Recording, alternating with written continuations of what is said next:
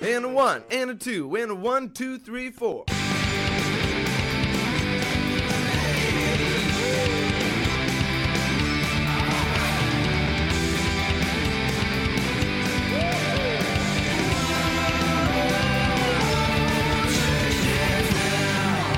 Church jams now. Welcome to Church Jams Now, the podcast where three former youth group kids and current music nerds deep dive into Christian music from the 90s and 2000s. I, of course, am one of your hosts, Kylan Savage, and with me, as always, is Mr. TJ Smith. What? Who? Why? Where? And, okay, When? and our beautiful producer, Josh Olson. How? Oh my God. so close. This has Oh, always been a dang bit, it. but for Dang it. real, you guys just need to shut up, stop this, because we have a guest who I'm really excited to talk about. This week we have Valentine Hellman from the W's. Can we we can call you Val, right? Yeah. Hi. So Val, welcome. Thank you so much Thank for you. coming on. Yeah, thanks for having me. Woo woo. We are super excited. I know this is uh I- I'm gonna embarrass our, our boy Josh a little bit. I know he has been Good Mm-hmm. luck. he has been beyond excited about this. I think he's brought up the how many times on the show have you brought up the W's, Josh? A couple times for sure. And then in private life, I feel like you talk about the W's all the time and how you're so excited to finally cover them on the show. Well, yeah, since we have been doing the show, this has been a record that I'm like, oh man, I can't wait to do the W's. And I'd even tried to like reach out to like the only way I knew to like contact anyone was like through Andrew's project, The Big Fix that he did like a couple years Oh, back. yeah, So yeah. I tried to like reach out through that and I didn't get anything. So I was like, man, hopefully we can get like someone from the W's on. And then lo and behold, I don't even know how to reach Andrew, so he's just off in the he's off the grid Off the these grid. days, you know. yeah. yeah. Yeah. Off grid. He's not responding to his uh, Bandcamp. If anyone tries to message him, Okay. or he's just not Waste of responding time. to me. To be fair, I don't know anyone that responds in Bandcamp. Yeah. So, so yeah, who are you? Why? you Uh what, what's your deal, man? I'm Val from the W's. Uh I don't know. um I am a almost 50-year-old man who lives in Portland, Oregon. Used to be in the band the W's a long time ago. Apparently, the fourth and the last is turning 25 this year. Thanks does that Josh feel? for telling me that. it most certainly is. but yeah, I just uh I don't know. What else do you want to know about me? Um, okay, let's try this. Let's so usually so our show is very specifically about Yeah. Christian music from the 90s and 2000s. Um, and so I always like to start out with an origin story. So I want to know a little bit about your childhood and specifically in terms of music. Like what did you grow up listening to? Because for the three of us, it was pretty strict like Christian music. Yeah. And so did you only listen to Christian music growing up? No, um, I did not listen to any Christian music at all. Um, The Hmm. only song that was kind of Christian that we listened to was um, this song called "The Lord's Prayer" by Sister Janet Mead. I don't know if you're familiar with that. I think it's from the '70s. My Not. dad had it like I on am 45, not. and you would play. It was just the song, you know, the Our Father prayer, just sung to kind of like '70s rock. Nice. So, Hmm. Okay. Sister Janet Mead, look that up, and Sister Janet. Mead. yeah, will do. yeah, but so no, I was uh my parents were both Roman Catholic. I was raised Roman Catholic, you know, did first communion, confirmation, everything. Um Cool. we listened to a lot of uh ABBA and Neil Diamond at my house. Nice. Um growing up. Yeah, yeah. So um when I got into high school, I started listening to some other stuff like uh I was into kind of like the I don't know, the late 80s, early 90s alternative stuff like B52s, Finding Cannibals, um I listened to uh, They Might Be Giants a ton. They were like my favorite band ever, and Nice. I uh, was acquainted with them like my junior year of high school, and so heard Flood on a on a band trip. Somebody loaned me the tape. I listened to it the whole way up to you know wherever we were going on the bus, and just fell in love. And They Might Be Giants have been like my favorite band ever since. So they're a good band to be a favorite band. Uh, I have to say, having a two-year-old daughter, I think my current favorite "They Might Be Giant" song is the Mickey Mouse Clubhouse theme song. Yep. Hot dog. Hot dog! hot dog, I have heard that one. It's not really on my Yep. my playlists. I make. for It's They Might Be not. It's not Giants, in your but top no. ten. Wow, it doesn't make Oh, that's you top strange. ten. Oh, Wow. That's fine though. So you were like the cool guy in the band that didn't have like that were like, oh, you guys listen to Christian music? I don't listen know to, if that's like, all necessarily this." the cool guy. um, when I got into college and I met all of them, uh, so the, the first people I met were um, Todd, the bass player, and uh, Andrew, who's the guitarist and vocals, and then there was this guy Zach Schultz, who was our original drummer. I met the three of them in college at the pl- we all lived at um, Avery Lodge. It was like this co-op at Oregon State University. There was like a talent show or something, and so we're like, we're gonna form a band and we're gonna you know play music and uh, so we we played a few songs. We played um we played Jesus Loves Me, but we played it to uh, Jimi Hendrix, uh, Nice. Purple Haze, and uh, Nice. That's we had, incredible. That one was actually in our set for a long time. Uh, we played Pup, but uh, the song Pup, which is on the first album, but it was it was a way different version of Pup. Maybe we can get into that more when we go through the songs, but uh, yeah. yeah, so we played those, and uh, and I got my friend Matt to play trombone with us, and then after that show, he was like, "Nah, I don't want to be in a band." So tough luck for Matt. Um, Rejected. yeah, and then then the next year, um, we played a few shows. Uh, no, did we play a few shows? No, we didn't. We just uh, we decided we were going to record or something. I don't remember exactly what happened, but uh, we all went away for the summer, came back. Uh, we got Brett, the trumpet player. Uh, Andrew met him over the summer, and then James was Andrew's roommate in college. And I had I had dropped out of college at this point and was just living at home, which was uh, Albany, which was like 12 minutes from Corvallis. So I would just drive over and practice with them and stuff. Uh, and then at some point, um, Zach decided he was going to move to Seattle and work for Tooth and Nail Records and start like a punk band or something. And so he left, and we needed a new drummer. And uh, we found um, Pete. I can't remember Pete's last name. Crap. Uh, that Josh, sucks. do you know it? I don't know it actually. Josh is usually our Josh is usually our all of our memory. This is some Yeah. inside. well, he mean, wasn't, he on, wasn't the on- first record. he- and He, yeah, he I don't didn't think record there's with us. much about pre Okay. fourth from the last W's on the internet. we had like a a demo CD that had like seven or eight songs on it, and Pete was on that. He played drums and sang backups. Um, and then we got our big break to go down to uh, to California and open for Five Iron and the Echoing Green at the Scream. I think um, maybe it wasn't at the Scream. I don't remember. But anyway, you know, Five Iron was just on their uh, they had just released newest album ever. And so they were touring on that, and Nice. Echoing Green was opening. And I don't remember why, but the opening band the opening opening band couldn't make it, and uh, we knew this guy that worked at Five Minute Rock. He was the art director, Aaron James, and he knew us. He knew some of our friends, and so he called them. He's like, "Hey, you guys still in a band?" And we so we drove down there. Um, but before we went, Pete um, Pete was skateboarding behind his parents' suburban, grabbed onto it, and then they went really fast, and he fell and broke his arm. So Brian Oh, Morris no. stepped wait a minute, in. Wait a minute. Wait a minute. So that thing you do, Exactly. Yes, that the thing you do. moment where he breaks his arm, yeah, yeah. And is that thing you do actually had based already on come the out. W's. No, that Oh, movie had really? already Oh. come out. So like when Brian I was used the coming and time playing with machine. us, I was like, this is not going to end well for Pete, um, and it didn't. You know, because Hey, Brian guys, was Pete fell Brian down. was really good, and uh, yeah, and uh, Much so to- yeah, much so to Brian Pete's became our dismay, drummer, and Brian was very good. he was he was. I mean, he was probably the most talented musician in the as, you know he was the best at his instrument in the band, I think. Um, So Wow. yeah, so Crazy. um, yeah, he joined the band, and that was our lineup for a long time. How okay, so that show specifically, do you remember like how many songs did you guys have? And then how long was your set? Uh, we had you like know? we had maybe 10 songs at the most um Cool.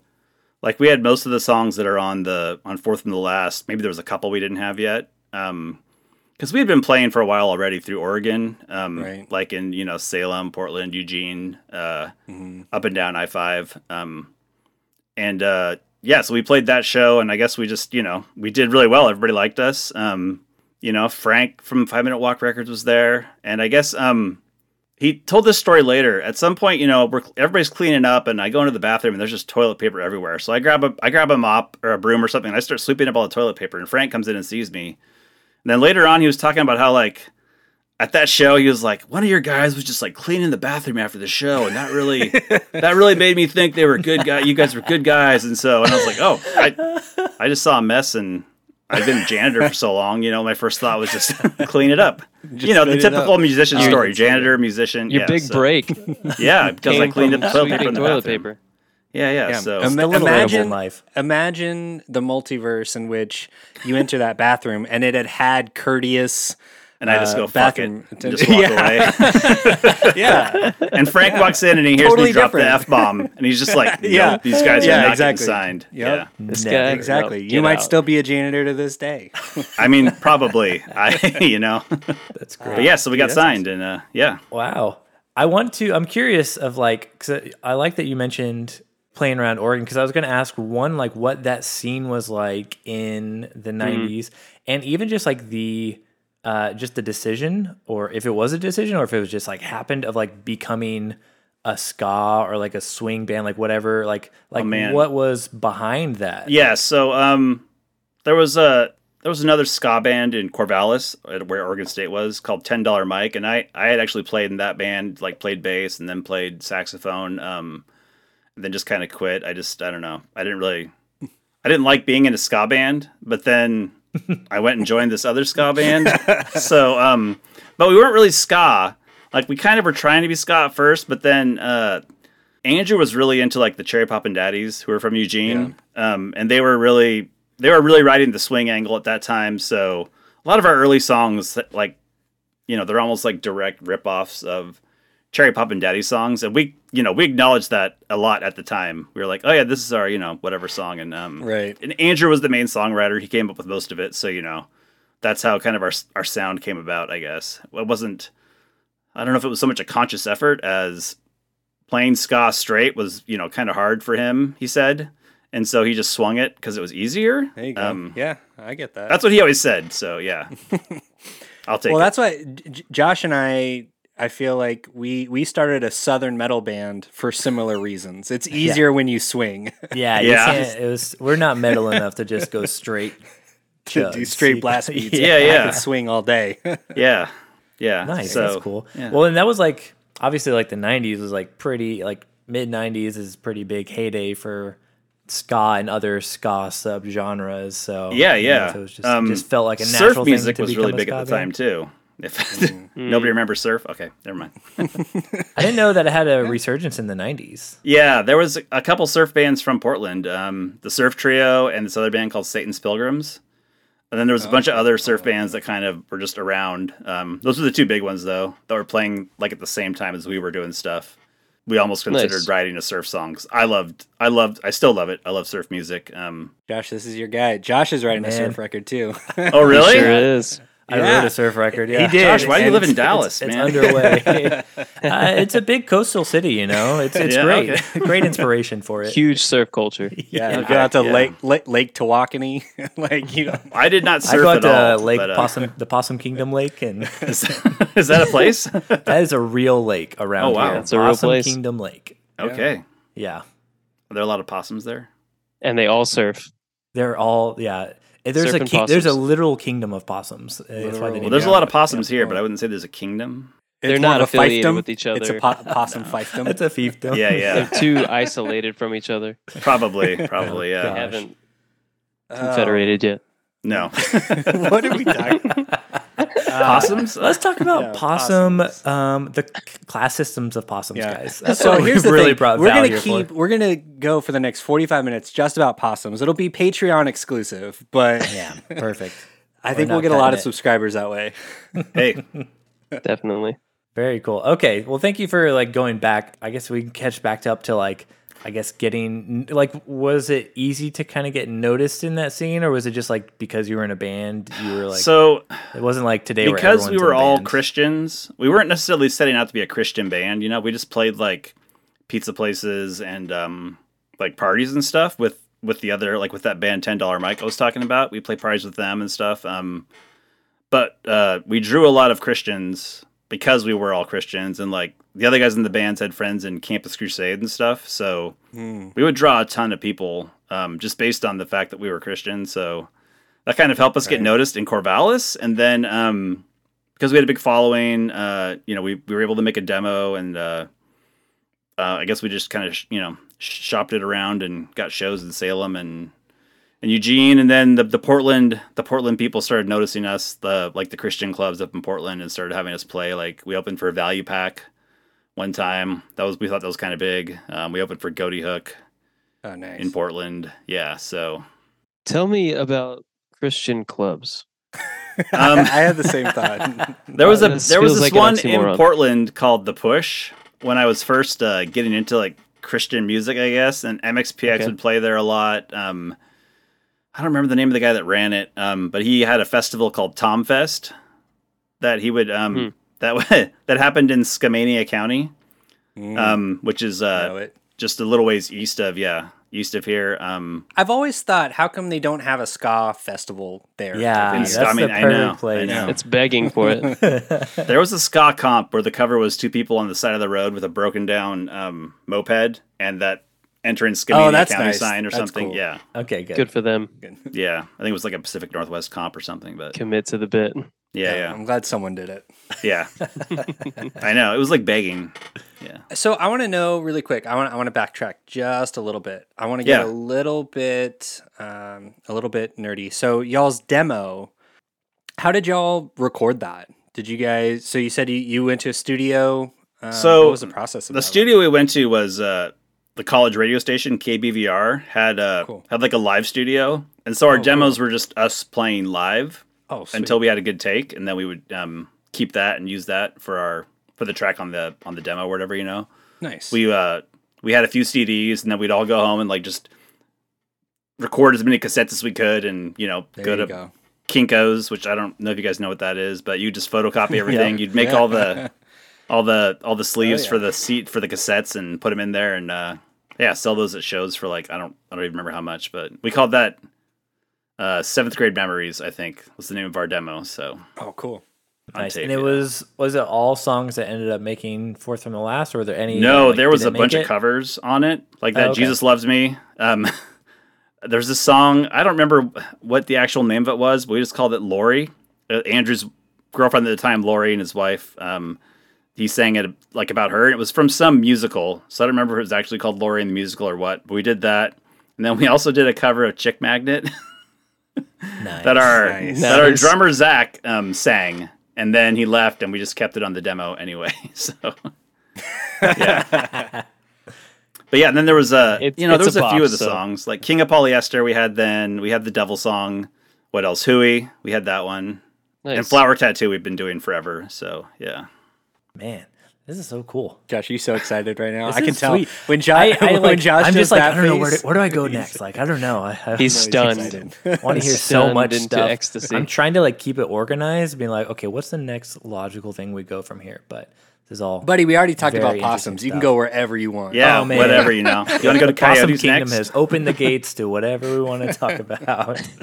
oh man, cool. Okay, uh, I guess the last thing is that I want to hear. you know, I guess it's like how you started playing music and what, like what did you start with and what like are you consider your main instruments? 'Cause Oh you yeah, talked about playing so bass. um, like no, I played clarinet. You know, from like the time I was 11, sixth grade, I think I started playing that um, through high school. Uh, in my last year of high school, I joined the jazz band and played tenor sax. Um, and then I went to college and I kind of I kept playing clarinet like in the symphonic band and the OSU marching band. Um, Sweet. and that was I mean that's probably the instrument I was best at for a long time was clarinet. Um, So I, I'm not super familiar with like with woodwinds and, and brass and stuff. Is it a pretty easy transition from clarinet to tenor sax? Or yes, it's in the exact same key. They're both they're Oh, both cool. in the key of B flat, so it was Oh, like a great. straight Oh, across cool. transition. Um, yeah. So I didn't. I the tenor sax I played was like for the high school's tenor sax. So I didn't have one at first. Um, and I got this alto sax from my cousin, and so I was Mm-hmm. in the beginning of the band. We had two alto saxes and trumpet, and so at some point we were like, we're doing well enough. We've got some money. We should go rent a tenor sax and. Right. and then I just played that. You know, we rented it from this shop in town, Grace Wins Music. Yeah, and then we added tenor sax, and I think I mean that That's was cool. pretty early on, but yeah, we were like, we need to be serious. We can't just have two altos. That's weird. yeah, No. that's quit messing around, I'm guys. the Yeah. ass to do the dinner. Well, I think that's cool because I mean, I think that already separates you guys from like other ska bands because I mean, the traditional ska formula is what trumpet, trombone, and sax, and you Yeah. have trumpet and then like alto, tenor, and then you're doing clarinet. Were you mainly doing tenor sax or clarinet? I was mainly doing tenor. I played like I played tenor all the time in the band, and I would just play clarinet on like as an extra track on some songs, uh, just like one song on the first album, I think, and maybe a couple on the second album. So not a ton of clarinet in there, but And another nerdy instrument question regarding Yes. sax. What is the most challenging component jumping from tenor to alto or vice versa? So What's the, the hardest biggest part difference? was playing the really low notes because the your armature it just has to be so much stronger to be able to play those low notes. Mm. And so, Right? like at first, um, I had trouble reaching some of the low notes, and like uh, Andrew had written this horn line for the Hui song, and it was super low. And so for a long time, I was just like, I "Fucking hate this song. I can't, I can't play this part." Yeah, but I mean, eventually, I got good enough at it that I could play all the low notes. So, yeah, that was the hardest Nice. part for me, at least. Um, Yeah, that makes sense. Yeah, actually, I, weirdly, I just tracked. I, I helped engineer and produce my brother-in-law's record, and he plays sax. So he and a buddy of his from his jazz band days in college played trombone, trumpet, and alto sax between the two of them. They like kind of jumped around, and like it seemed like those lower register notes were really like tricky yeah, and he hadn't played in Yeah. a while too, so it was Yep. like he was Yeah. trying to like get back in the in the groove. Yeah, it's it's hard when you're when you haven't played in a while. So yeah, like I haven't picked up my tenor in forever, and when I pick it up, it's like I could play like maybe five notes in the middle range, and then it's like after that, I just have to really struggle to make it Right. get sound Right. out of it. So Dig deep. yeah, yeah. yeah. but uh, the first time I played in a band, I was playing bass guitar um, in that band Ten Dollar Mike I was talking about, and I I had a friend that played guitar and he wanted to start a ska band. And so I went and bought a bass guitar from some guy in Corvallis and I just kind of taught myself. So I was terrible. Uh, we had some other people in the band that were good and uh, one of the guys could get us shows. So that band played some shows. Um, and then at some point, like, well, we got to we can get a real bass player and you can play sax. And so I played sax like for one practice and I was like, "Ah, I don't know, guys. And um, I just wasn't feeling it in that band anymore. I don't know. Um, I Right. kind of quit and I struggle with some mental health issues like depression and anxiety. And so Hmm. that was kind of part of me like backing out of that band was just being anxious with so many other people in the band that I didn't know at the time. It made me feel Yeah. uh just, you know, and I didn't even know at the time that I was dealing with those kind of things, but looking back Right. now it's like, oh, it's obviously that's why I flaked out on that band. So, Right. yeah. And then Good you feel night. like you gelled with the with the W's folks. Yeah, because uh, you know, we all lived together in college at this uh, at this Right. place, Avery Lodge. So you know, we were living together. I mean, so the the guitarist and ten dollar Mike Eric, he also lived at Avery Lodge. Um, so I, I you know I knew him, but it was the other people in the band that I didn't really know that just made me feel. One of them is my brother in law now, so I know him really well now. But um, at the time, I barely knew him. So yeah. But yeah, and actually, this guy Eric, he was the guy that came up with the name the W's. He went around calling Christians W's because we were wusses. Because a lot of them, a lot of the, the Christians at college wouldn't Oh, drink man. and stuff, you know, and do all that kind Right. of stuff. And so our, our original name was Dog Trout, which Zach the drummer that who quit and moved to Seattle, no way. he always dreamed of having a band called Dog Trout because he was a missionary kid and he lived in Papua New Guinea for a long time. And I guess trout is their word for for vomit. And so he was like, as a dog returned to its vomit, blah blah blah. So we could be dog trout. And we're like, okay, whatever, that's a name. um, and so you know we were playing This is shows. And we played a pre-mouse show with rat. ten dollar mic, and Eric made posters. And instead of putting dog trout on it, he put the W's really big. Oh my god. And so, That's so that good. name just kind of stuck, you know. We're like, that's a better name than dog trout. I'm sorry. We're going Yeah. with that. Yep, Yeah. I think it It's is. a, a, another another multi-dimensional. Exactly. Yes. And the, what about in the Oh, verse shoot. where we Your were state dog is dog trout? trout. Yeah. right. yeah. Oh, Who knows? Maybe y'all are like s- in that multiverse. You're bigger than Taylor Swift is here. I don't know that dog trout could be bigger than anything, but that's a nice thought. Great name. What Yeah. a Yeah. terribly I'm great choosing to name. believe. He's- Yeah. You That's have a my very headcanon. aspirational worldview. I love it. That's Yeah. right. You want to Okay, believe in that's a right. world where people love the name dog trout. Well, it's not Zach so really much liked about the it. name, Um, but sure, sure. yeah. That's so funny. So uh, here's a story that I would tell a lot in the beginning when we were getting interviewed. Um, so this is before we got signed to Five Minute Walk, before we had played in California. We were playing this show in Salem, and at the time in the '90s, there was a lot of uh, skinhead activity around Salem, Oregon, and kind of up and down the valley. Um, and they would come to shows and just kind of start fights and stuff. So we were playing this show. Cool. Um, The opening band was our our friend's band called Lando Calrissian, and they they opened and the you know the skinheads are trying to start stuff and the guy the front man for Lando was like he was just really good at calming everybody down and stuff and stuff like that. So he you know he kept it pretty calm. And then we were next, and then the band after us was the Ready Men. They're a ska punk band from Eugene, mas- mostly punk probably, but they were a bunch of them were Hispanic, and so you know the skinheads were probably there to like beef with them or something. I don't I don't know for sure, Right. but um Wow. so we're playing our set, and then all of a sudden Brian breaks a drumstick, and so he throws it. Oh, if Brian was in the band, though, he must have been signed by Five Minute Walk at that point. Anyway, Brian breaks a drumstick and he throws it out into the crowd because that's what you do when you break a drumstick, I guess. Right. And it, so I don't know if it actually hit one of the skinheads or what, one of the skinhead girls, but one of the skinhead girls comes to the front of the crowd and she's got like blood dripping down her face and stuff. She's got the stick in her hand. And then she just starts wailing on like these two girls that were up there. And the other skinheads come up and they're beating them up. And these guys come in and they're separating them. And Andrew just kind of freaks out. And he's like, I got to tune my guitar. I got to tune my guitar. And he runs off and he's like tuning his guitar in the corner. but Brian and Todd just kept playing. So I just start kind of soloing, like, you know, just like improvising over that. Um, for like, I don't know. I think we were in the middle of King of Polyester or something. But that was, that was scary. And we finished our set and the promoter just like, the promoter just like comes over and gets us like, okay, you guys go over to the side room and just hide here because the skinheads are going to kill you if you don't do that. So, so they go in there and we're in there with the girls that got beat up, and one of them's like, she was beat up pretty bad, and Mm-hmm. so we're like, here's a Mm. free T-shirt. We're sorry. Um, it felt awful, you know. And then and then the skinheads were out back trying to pick a Yikes. fight with the ready men, and the ready men were like, yeah, we hate skinheads. Let's go. And so so the promoter like had called the cops or whatever, and yeah, it was a it was a crazy. Um, Crazy night, That is yeah. insane. That was that was Salem at the time. That's so crazy. so, how did you get involved with Larry Boy? Solid we- pivot. Solid pivot.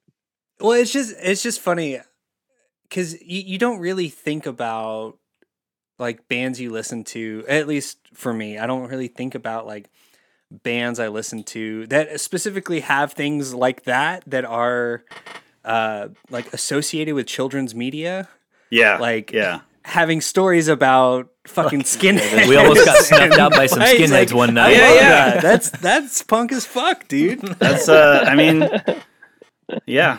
That was the that was the scene then. So yeah, you wanted to know about the scene in Oregon at the time. There was uh, totally. there were skinheads who would start fights. Um They're like, So, let's yeah. go to the ska show and ska- start a fight, guys. yeah, pretty much, yeah. Um they never came to the Christian wild. shows or the shows at the Christian clubs. Um, you know. Basically it was like I think Christian promoters. Christian clubs is just like in a church basement or whatever, you know, kind of thing. So Right. there was a lot of that in the nineties. Um Well, and I feel like a lot of the people going to those shows are like 14. yeah, yeah, there's a lot of little Right. kids. Little All ages. young young people, teenagers, yeah. The youngins. Oh yeah, so I listened to your podcast where you went over the Larry Boy soundtrack, and I, you know you were Awesome. talking about. I wonder if they played that song live, and uh, Oh yeah. I don't know how this exists, but there's a video of us performing that song live at um, Creation Fest in Illinois, and there's a giant Bob and Larry on stage with us, and Dennis was playing trombone, and Bob and Larry just dancing around their suits, and there's Spanish subtitles for the whole thing. I sent a link to Josh because I was like, "You wonder if we Uh, played it you gotta send that live." to us. Here's a copy of it. That's um, You yeah, gotta send that to Amazing. us. yeah, It's for my own So weird. application. yeah. So we did play it live a lot, yeah, and it probably did um, send us down a different route of kids really Right. liking our music. But uh, Well, yeah, this is great because we talked about this a lot with like Newsboys stuff because of Mm-hmm. like when Breakfast hit and like we all loved the Newsboys when we were kids and it's like Kylan's on the Newsboys. So it's like, is it weird when you're like a serious band? Like maybe you guys were maybe a little more serious than the Newsboys. we were I don't not know. serious. Uh, Well, you're like you're trying to be a professional like, band, like you're making your professional living. Yeah, yeah, we're doing- professional, yes, yeah, yeah. and like you're and and you're not trying to go out of your way to write kids music, but then like for the newsboys, they go and they like half their crowd is a bunch of eight nine year olds. Like, is that a, like what was that like? I guess for Oh, yeah. for y'all So, if I y'all mean, experienced that, yeah, We just wrote what we wrote, and we were always we were always pretty silly anyway. Like we didn't take ourselves too seriously, um, you know, and we weren't we weren't afraid to be the butt of a joke on stage or whatever, you know. So um, Right. yeah, we were just goofy, and so I mean, I think that kind of that kind of fits with kids' music. Like I have, Yeah. my kids are really old now, but um, when they were little, yeah, we would see Christ, not Christian, we would see kids musicians, and they were always yeah, goofy and stuff. So Just silly. Well, I feel like Yeah. it also lends up with the ethos of ska too, just in general. Like yeah, the music sort of lends itself to silliness, and crowd then base, swing is yeah. actually kind of more classy. Like I associate that with like sort yeah. of We the- weren't the like Rat Pack. we weren't exactly resurgence, like, swing, but uh, 20s.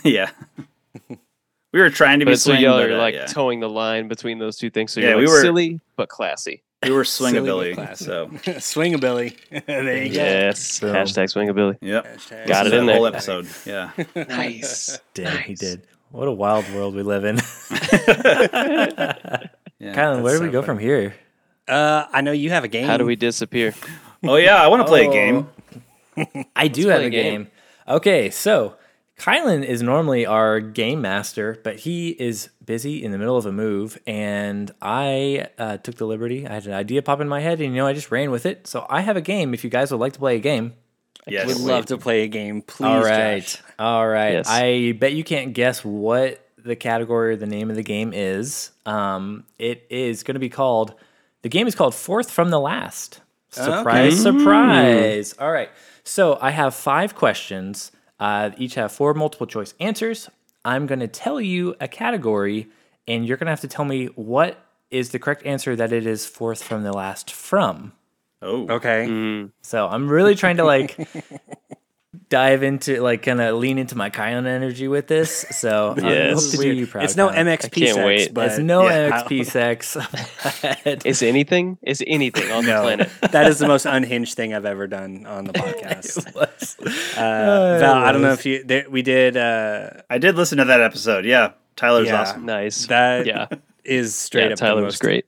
I love that he unhinged brought thing up the I've ever W's and he's like, "Yeah, I wasn't into those guys." done. I know. I know. I love that you listened to that one, and that was one of the ones we talked about. The I was like, Ws. "I want to hear what one of these album podcasts sound like." And I'm like, "Oh, I love life in general. I'll listen to this one." You're just going along, and then he's just like, "Yeah, I didn't like those guys," and I'm just like, I "Oh, know. thanks, thanks, Yeah. Oh, Noted. cool. cool. Yeah. Thanks. That's so funny. Take it back, Tyler. Take it Yeah. back. whatever." I mean, yeah, You've been not called everyone has out, to like Tyler. us. That's true. Okay, so it's no MXP sex, but it's fourth fourth from the last. All right. So, are you guys ready? yes. So ready. My first question is fourth from The Last of Us. So, the HBO show Last of Us recently came out, Uh-huh. and I'm going to name you four episode titles, and you have to tell me which episode title was the fourth from the last episode. Fourth from the last episode. Okay. Yes. I can do this. All right. This all is right. such a perfect question. First option uh, so, A is When We Are in Need, B is Endure and Survive, C is Kin, and D is Left Behind. Which one of these is the fourth from the last episode? I think Um, it's B. Endure and Survive? Yeah. Oh wait, no, no, no. Was it Kin? No, it I was, think it's Kin. When We I'm Are gonna in say Need, it's Kin. Endure and Survive, Kin, and Well, Left Oh, I'm trying Behind. to think. Wait, is Kin the name of How many people actually watched it? How many all Can saw we? I it? watched can all we of it. spoil things? Um, Seen it? No, I haven't Or watched it yet. spoilers. I oh, who hasn't watched it? I haven't watched it yet. Actually. Okay. Um. Yeah, I think I think Kylan's right. I think it might be Kin. I also think it's uh, Kin. I the think fifth it's because there episode? there were yeah yeah. Uh, let's go with Kin, man. Wow, I thought this was going to be a shot in the dark question, but y'all are all right. Are you It is serious? Ken. It is Yeah. Ken. Wow, and 'Cause I Josh, you think Jack- it's can't their ask brother. me. You can't yeah, ask exactly. me a pop culture. The guy with his little brother. Yeah, yeah. That's what I was. Yeah, Yeah. the brother. dang, you can't I was- ask me a pop culture question, dude. All right, all right. I was trying to like think of ones that like. That was really good though. That was a Like, good. Oh, it has Yeah. to try to stump you. You know, Thanks. like yeah, otherwise, well, all my questions, I feel the like I was point? trying to get ones that would be. um Let's see. I'm gonna do Valk Island. We've all watched The I'll Last get of Us, one so point. you- I Yo, mean- I'm trying. All of these, I'm trying to get like something that is like on equal footing for all y'all. 'Cause- Right. Okay, so you guys all did really great on this one. I don't know if you're gonna do really great on this next one. Okay. The name of this question is fourth from the last one alive, which is a Demon Hunter song. So you're gonna tell me what is the fourth from the last Demon Hunter record? And I'm for the record out there for everyone listening, I'm not counting songs of death and resurrection since it's like re-recordings. So Okay. options are we're doing studio proper studio original of albums. course, here. of course. Okay. Option A is extremist. B is peace. C is war, and D is outlive. Can you go through those all one more time?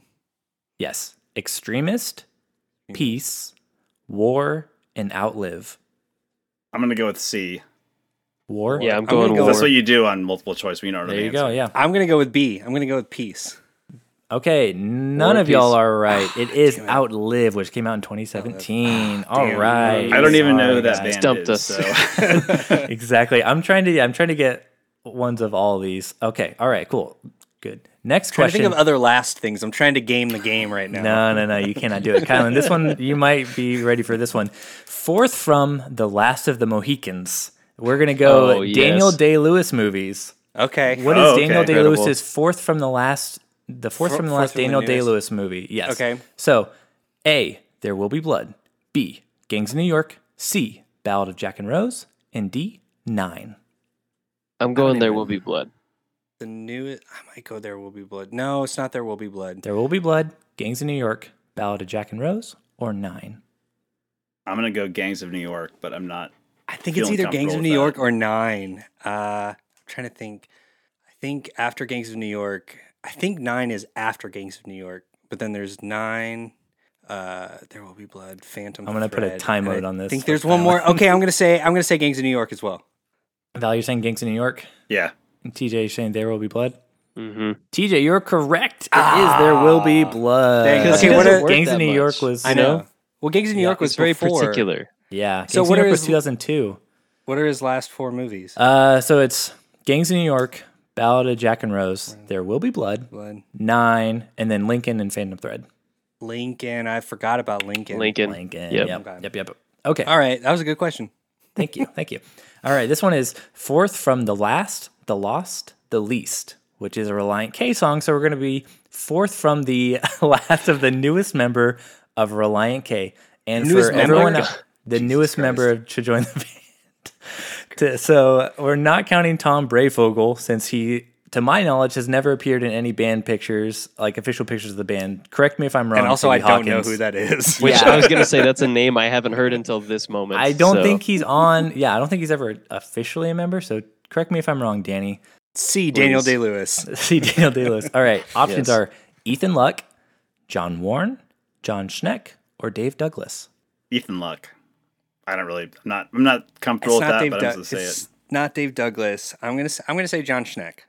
Okay, it's obviously not Dave. Can you read the names again, Josh? Ethan Luck, John Warren, John Schneck, and Dave Might be Douglas. John Warren. I'm gonna say Schneck. Mm-hmm. You're saying Schneck? Okay. I'm going. Val Warren. says Ethan. You're going Warren. It actually is Dave Douglas, guys. Oh my They God. have not had Fuck that me. many people join. He- Dave Douglas joined Seriously? in 2000, and he's the Right. fourth from the last person to join officially. Seriously, Yeah. We're All doing right, so bad at this guys. game. I thought It's there were just so so, bad. many new members that I just Yeah. didn't know about. I No. underestimated. Yeah, and I'm going off Or of official overestimated, I like guess. band members, so there's probably some gray area where people can argue with me on this, but this is Da- my- yeah, You argue Danny's with me. yelling at the at the I podcast know, right now. Danny. Add us Is on Ethan Luck Twitter, an Danny. official band member? Sorry, Danny. He definitely was for He was? a while. and Okay. He played on their tour last. I know year, he played on so- tour with them. Was he on an album? Yeah, he was on a couple albums. Oh, okay. Okay. Okay. Yep. All right. So leading into the- our last question, TJ has two points, and Val and Kylan have one point. God. So TJ, this could tie it up, or killing you it. could you could kill it. This What, is what your happens category, if we tie? TJ. Do you have a tiebreaker? Sudden, or is that I just the don't. end? I don't. We, just all fizzle win. out. Yeah, That's fine. fizzle out. I need TJ to win, so you, there's no okay. Okay. No pressure. No pressure. I know he'll do really good in this category. This is fourth from the last song, which is a Nicholas Sparks book. so we're gonna do the fourth from the last book Nicholas Sparks wrote. Okay. Options are A, two by two, B, every breath, C, the return, and D, the wish. D. The Wish. Okay. Guys, I'm a big Nicholas Sparks guy. Yeah, he knows. Clearly, I've been trying to pivot this into a Nicholas. You Sparks didn't hesitate podcast. for a second on that, man. I'll go with that too. I'll go with the Wish because that's a new Disney movie too. So Oh yeah, that's right. I'm gonna go every breath. All right. TJ, that is correct. Oh my god. you win the game three. Kylan, to I one. trusted you. I know you should not. You should Okay. never He trust He's a me. big Nicholas Sparks fan. Busted. Lead guess. Yeah. That was Oh, good. Thank you. Thanks, That was guys. good. That was Yeah, that was thanks. four from the Give you a round last. of applause. That was a very good game, Josh. Thank you.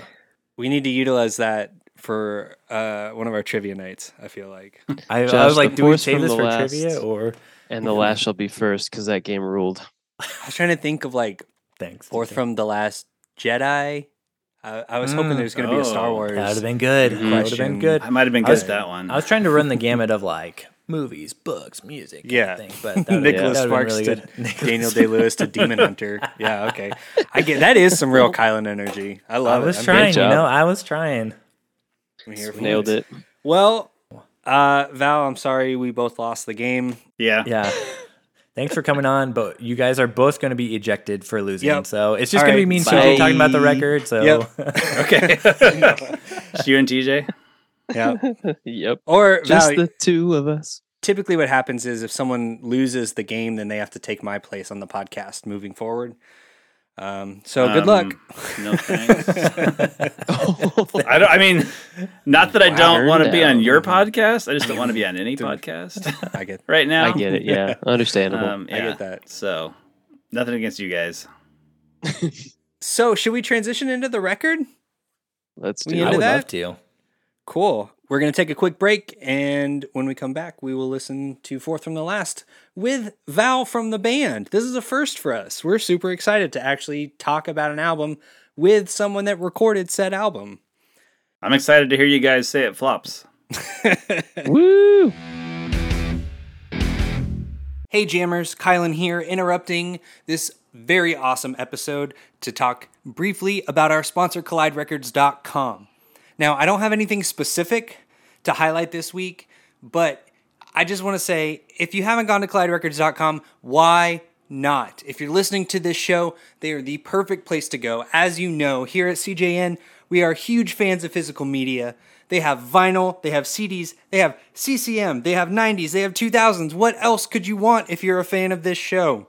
And check this out. At checkout, if you type in promo code ChurchJams now, you'll get not 10%, not 15%. You will get 20% off your first purchase. Once again, promo code ChurchJams now at checkout for 20% off your first purchase at colliderecords.com. All right, that's all I got. Let's get back to the show. And we're back. I hope you enjoyed those sweet dulcet tones of us talking about ads and stuff. That was smoother in my head. It was a lot smoother in my head. Uh, It was beautiful. Welcome man. back. Thanks. so, uh, we're doing things a little bit differently. It has not been a week since we recorded part A, uh, but we have listened to this record and we're going to go through it track by track. But before we do that, Josh, I bet you have some sweet research for us. I do. I'm so excited to share it. It's great. I don't have to talk about the origin and the career of the band because we already did that with Val, and I wasn't going to be like, "Did you guys know the W's were formed?" And I'm just going to tell it You to Val should, the- though. the history of You his should own just- you band. Tell Go for him it. his own life. You should. I like that Yeah. bit. I think you No, should just do the I'm- research like you normally do. Definitely not going to do that because I didn't do it because I knew Val was going to be here. Uh, but I am going to mention all the members and as they are credited in fourth from the last because you guys got some fun little nicknames for this record. Oh yeah. So we got Andrew Shar. Is it Shar? Yeah. Andrew Shar, aka Little A, on vocals and guitar. Brett Barker, Great. aka Smiley, on trumpet. J- James Carter, aka Yabo, on alto sax and BGVs. Our very own Val Hellman, aka Valentino. That's what we're going to call you from now on. Uh, on tenor sax and clarinet. This is my favorite one. Todd Gruner, aka Rod W. Todd went from Todd to Rod. Todd the Rod. I don't know why. a lateral move. I don't 'Cause know it if you know won't why. rhyme. Crazy. Pete just started calling him Todd the Rod at one point, and it stuck. A Oh, lateral move, a lateral naming. That's good. DJ. Uh, he's playing bass, and Brian Mor- Morris, aka Nigel, is playing drums. Why Nigel. too? That's a good one. So That's a I great remember name. most of those nicknames except for Brett's. I do not remember calling him Smiley. Forgot about So that. I want to know. Can we talk about the origin of those nicknames a little bit? Is that just like well, young dudes No, that's being fine, silly, yeah. or do you? Andrew was really little. I don't know if you ever saw pictures of us, but um, he was really little, and I think I'm gonna go back to Eric, the guy from from uh, Ten Dollar Mike. I think he started calling Mm-hmm. Andrew Little A at some point, and then everyone was like, "Yeah, he's little," you know, where we lived. So bet he it loved just, ha uh, ha yeah. ha ha. Observational humor. I don't know that Andrew loved it that much, but um, yeah, That's funny. I love that. yeah. And then I don't know where Brett got his nickname from. I don't remember that. James Yabo was a character in Gleaming the Cube, Hmm. I think, like a skateboard mechanic. Okay. And James loved to skate. Oh. Okay. I don't know why. There you go. I know we called Brian Nigel, but I don't remember why. If it was a Spinal Tap reference or something, I don't remember. and I think my name that's is it. pretty. Valentino is just like the Italianized version it's of my the, German the name. classy so- swing Yeah. version Yeah. of it. Yeah. It's classy. Yeah. Yeah. Yeah. Swing Val. yeah. Classy. Sweet. All right. I, uh, I'll talk about the record a little bit. Oh yeah. Yeah, yeah. So Fourth from the Last, which we're covering for its 25th anniversary, was released on July 28th, 1998. This episode is going to come out right around that time to celebrate its 25 years proper. This was first of two LPs by the W's, released on Five Minute Walk and Cerebellum Records as well. Producer was Masaki Liu, I believe, um, and he produced, I think, basically everything Five Iron did from upbeats and beatdowns to the end is near and the end is here. Basically everything they did in the first part of their career. Uh, he also did all three Brave Saint Saturn records, so Reese worked with him for those and for his Roper record, Brace Yourself for the Mediocre. Nice. And the W's also tracked with him for Trouble with X, unless Val corrects me on that. So, it's really scary, like saying facts about a band when Val's like, "That's not right." Nope, you're, you got it all right so far. Incorrect. Perfect. Uh, I normally talk about charts. I didn't find any charting for this on for Billboard 200 to Billboard Christian, um, and we can talk about this now or later. But I am curious what the response was like to y'all when the record came out and how y'all felt about It it. charted. and- Uh, I've got the Billboard magazine still because my mom Oh, saved them all. sweet. It charted like I want to say 41 or something when it came out. Oh nice. Um, On 200? and like the 200, yeah. And then in the Christian, it was like Whoa. near the top. I don't remember if it was like number one or number two or five or something. Like, It was in the top five, I think. And it stayed in the billboards incredible. for quite a few because I have a, I have like four or five different of those billboard magazines in my garage. So that's Nice. awesome. yeah, Look at that. We should just always have a member of the band on whenever we're talking about Yeah. a record. I we know, always do this right? is so much I know. better. Yeah, it this is, is so great. much better. Um, it's not on Spotify. I don't have any Spotify stats. So my question is, how do we make it happen to get on Spotify? You know, Yeah. yeah. I don't know why it's not on Spotify. It used to be. I think there's another band called The W's with an apostrophe S. Um, And I think maybe because they're active or something, they took our spot and uh, they get to have music on streaming services. Because yeah, I was looking, I was like, oh, I need to listen to the album, and I couldn't find a CD at the time, and so I was looking online and I couldn't find it on Spotify or Amazon Music or iTunes or anything. So I was like, oh, there's this other band. Maybe maybe, we just don't that's- get to that's be so on. Weird. yeah, though. Yeah. They should have their thing figured out better than that. That's not right. I don't know if that's what's happening. That's Injustice. me speculating. Um, but I don't know. 'Cause, Sure. Yeah, I know it used to be on Spotify. Mhm. Weird. Well, Bummer. for yeah, for people that want to listen along, guys, you can you can get the CD on on eBay. Uh, Go get it. Go go buy it. Go buy I got it. a box I'm full sure of there's lots cassettes in of my other garage places. too. there you That's go. amazing. I yeah, love that. yeah. If people want to get a hand on one of your cassettes, Val, how do they how do they reach out to you? How do- how do they get one? ValentinosCassettes.com. I. The I don't want classiest to just cassettes uh, around. give out my email to anyone, but uh, can they can they contact you guys through the yeah, podcast? yeah. We'll, Yeah, we'll pass yeah. It, we'll pass them on. Hit us up. connect We'll you. we'll Okay. vet. We'll make sure it's not like crazy people. We're the third Well, party that they true won't. fans. we'll, Yeah, we'll be yeah. the Only true broker. fans. We'll, we'll you guys only are take already, you know, 50%. we'll only you take guys are already a 50%. point online, so yeah. I mean, I I offered on Facebook uh, to I s you know to my friends and stuff. I'm like, does anybody want one of these tapes? Just give me your address and I'll mail it to you. And my cousin amazing. is the only person that was like, yeah, here's my address. So I sent him the tapes, and then. Nice. And then Josh was like, "Oh, I've been looking for these on cassette," and I'm like, "Here, here's a box full of crap." And I just sent him That was awesome. tapes and stickers and a poster and stuff and uh yeah He- let me tell you, it was Yeah, he like showed us. it was like Christmas for Josh. He was Swag so day, excited. man. i'm just happy So to like rad. it's not just sitting on a shelf in my garage anymore you know Right. It's sitting on 'Cause, my yeah, 'cause shelf it was- now. And, and nothing was closet. happening with any of it so yeah. Yeah. yeah it's on your shelf now Yeah. good it moves shelves yeah. That's cool. Okay. Yeah, that's basically everything I got. Sweet. Well, let's get into the record then. Uh, so we're gonna start. I hope you guys keep an open mind because we're gonna start with track number one, open minded. Hey, I thought she'd be better. Oh, I guess I misunderstood. Hey, you're so very open-minded. Yeah, You're so very open-minded. I love this opening. This is such a good. You guys know how I feel about album openers. And intros. and intros. It's such a good intro, man. Thanks. It is great. Probably wasn't my Starts choice. with just that guitar. That that guitar tone is amazing. And then when those drums, the the snare sound on those drums is like you know exactly what you're getting in for. It's true. Thank you, Misaki. Yeah. So good. great job. Dialed in those tones. It's really good. It sounds really good. Yeah. So this song has the word "suck" in it, which got Yes, us it does. banned from a bunch Mm. of Christian That's bookstores. what I was gonna. Ask, I was gonna Itchy. ask what it was because that's on y'all's Wikipedia page that I got Oh, it pulled is? from a bunch of places. yeah, this song and there's another song. Uh, Hui says you're gonna get your butts kicked, and so we were told because of "suck" and Oh, because yeah. of butts that this um, bookstore line wouldn't carry our our CD. So Nice. they lost out, but uh, yeah, um, I'm pretty sure this is a song that uh, we wrote kind of going into the studio. Andrew kind of you know came up with everything. He'd been listening to a lot of the Daddies, I assume, and it was just you know it's kind of a song about like the people in in Corvallis and Salem and stuff that would like listen to us and they'd be like, "You guys are awesome," and then they'd be like, "What's up with this devil song?" And we'd be like, "Oh, we're all we're all Christians or whatever," and they'd be like, "Oh, oh, you guys suck now." And so, like, it wasn't.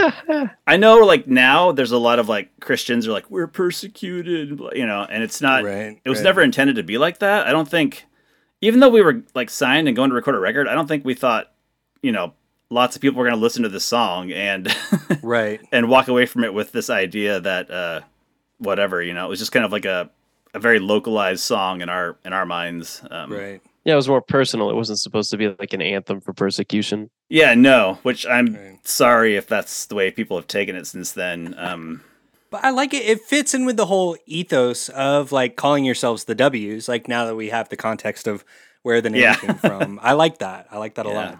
Well, and it seems like at least the way I read the lyrics is that like it's it's the typical like I've heard this with a lot of other bands like the verse 1 seems like you're too Christian for the non-Christians and verse 2 seems like you're not Christian enough for the Christians. oh, that was a which I big know like thing a throughout lot our of bands career. find themselves in. So uh, yeah. I feel like yeah, you're kind of like stuck on like you're not like Straddling the neither line. works. Yeah, yeah. Yeah, we yeah, we got in a lot of trouble in both circles. So Well, and it's also like you had you had the double layer of like different religious cultures, but then you also were artists, right? And like the the sort of artsy fartsy creative type is also misunderstood frequently.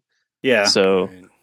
like multiple layers on this one song that people could relate to, whether or not they identify as any of those things. yeah, sure. Sorry, I'm I'm doing my classic uh, over analysis of the No, lyrics I here. love it. No, TJ. no, No, that's Oh, it's good. so um, I mean, like I said, I think Andrew wrote all the lyrics for this, so you know, I know what the subject matter was, but uh, I don't know about all the deep meanings of it. So, Right. Right. but that's, I mean, I like that interpretation. Yeah, Sweet. Do you have uh, any context on like the the idea of making this the first track? So I do not remember at all why this record is sequenced the way it is or anything. I'm sorry. Um, That's fine. No, no, 25 that's- years I mean, ago, it's it's I 25 didn't, years. uh, yeah, exactly. I do not remember. No. that's that's more than fine. It's a Wor- great worst case opener. scenario, we Yeah. could get your like your complete guess with no actual. I have no idea because my wife and I were listening to this the other day, and she's like, "This is a terrible opening for this album." She Oh, should've- really? She What thought we is should have she- opened with one of the like the fun songs. Um, Oh, So, I love it as yeah. the opener. What Well, do you good, like I'm it as glad, the uh, opener, or do you? What would you? I'll put tell it her she's as the wrong. Yeah, opener? what, what do you think? No, I don't know. I mean, I like I said, it's been 25 years. This uh, I started listening to it, and I was like, "Oh, that I don't know." All these songs are like really ingrained in my head too. So as soon as I start hearing them, it's like, "Oh yeah, I remember playing that and stuff." And uh, I don't know. It kind of takes it out of context for me, I guess. right? Right. You, You're you in think too about them deep. more like in relation to live, Yes, exactly. the yeah, my live life version and of the stuff. song. Yeah, yeah, yeah. right? what did y'all open with when you would play, if you remember? I don't remember that either. I have No problem. I have some set lists out in the garage. I should go look. Um, I don't Nice. remember. Sorry. That's No, fine. no, no problem at all. I I really like it as the opener. That's fine. Me too. So I love that this song has like some swagger to it. Like Mm-hmm. Yes. like you can just like snap your fingers.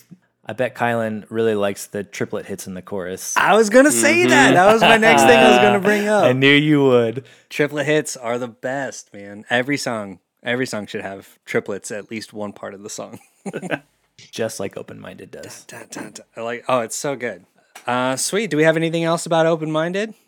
Great song, great intro. I'm gonna stay true. open minded All about right. whatever the next track is. You don't well, know? The next track is, of course, The Devil is Bad. Why don't you get it in? 'Cause I don't wanna see your face around here no more. Why don't you skiddly do? 'Cause this is now and now before. 'Cause you all the devil and the devil is bad. You all the devil and the devil is bad. You all the devil and the devil is bad. You all the devil and you are bad. which we called the devil song forever, and the label was like, "You can't call it that. You can't call it You the can't call it that." They thought it was pro devil. I just, the you devil know, song. it sent the wrong. I don't know. They're like, "You got to call it the devil is bad," and so we're like, "Whatever." We just want to be signed and tour, so sure. Yeah, sure. I think we made a lot great. of concessions because we just wanted to tour. I get that. Probably the right move. Another thing about this song, this horn line was actually Mm-hmm. written by Zach, the the drummer. he wrote it Oh, on guitar, and we were just like, "Oh, I mean, it was a little bit different." Um, and then Brett and I kind of Brett and I kind of turned it into what it is to kind of like I don't know. We were like doing a silly version of what he had written, and it just kind of like stuck. So yeah, That's great. Mm-hmm. I yeah. love that. So how did like the dynamics? So you're saying like Andrew would write the songs, like would he write the core of the song? Like how would the songs come together? so a lot of the early ones he would write like he would come to us and he had like you know the guitar part and the like the vocals a lot of the lyrics um for the songs on this album and then uh like i would write a lot of horn lines in the very beginning um and then brett came along and you know he kind of helped me out and stuff and then at some point andrew was like oh, i got an idea for horn lines now too and andrew started like doing more and more of writing everything so if if you ever hear a horn line and it's like really stupid simple and you're almost like this is dumb and that's probably one that i wrote at the time because i didn't really know what i was doing at all back then and i like i was listening to these now and i was like oh that's one of mine that's dumb yeah So Sometimes funny. the simple stuff is all you need, you know? I- I mean, yeah. yeah. I think simple can be really hooky and effective. It's it's economical. It's i was coming at it from economical. a That's it. i li- really loved real big fish and i thought i Mm, really loved their horn yeah. lines and so i was always kind of trying to emulate their horn lines i think i don't Mm. i don't know that i ever actually did it but um yeah that was my goal i think at the time I can totally see it. Like I can hear the influence. I think it makes a lot of sense. So, can I take us off on a little bit of a tangent? I wouldn't Uh, expect is that anything okay? less. Uh, so, Val, are you familiar with genius.com at all? No, what's that? Um, okay, so it's a website where people post lyrics of songs, and similar to like Wikipedia or something like it's like a wiki basically. Uh, anyone can sort of annotate interpretations or like extra context for lyrics and stuff.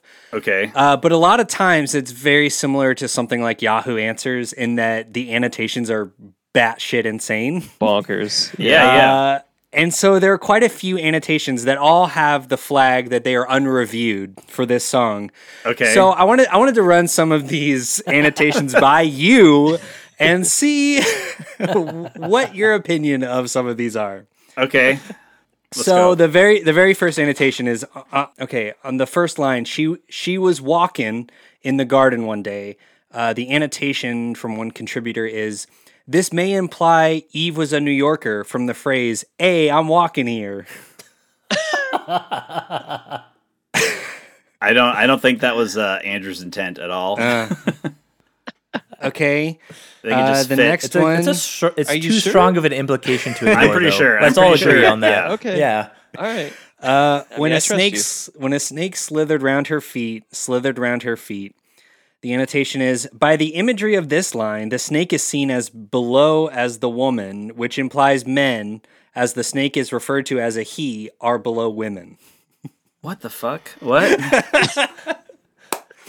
People on the internet I are don't even know really if I can reading follow into this. that. Uh, Okay, I don't by think the anybody imagery of can. the well, there's some typos in here, but let me see if I can I can clean it up. By the imagery of this line, the snake is seen as below the woman, and the snake is referred to as he. yeah, Uh, because he's the devil. I mean, in in our version. But the line implies that men are below women. I'm, I don't think Andrew was trying to get that point across. I, I don't think sure- anyone was. I don't think. No, I, I think no. this person, com- their headcanon is more insane than Dog Trout being bigger than Taylor Swift. uh, Hey, it's not Okay. insane, man. It's aspirational. There you go. Uh, okay, I just have two make a more, false and then and correlation then here. we'll, we'll we'll move on from this. This is Okay. all in the first verse, though. You you guys Do can look they this up annotate the on whole Genius. song? Yeah, dude. Um, Oh my gosh. Is it the, what? all from the But, same okay. person? I don't know. Oh, I okay. can't. Uh, maybe. Let me see. It's gotta be.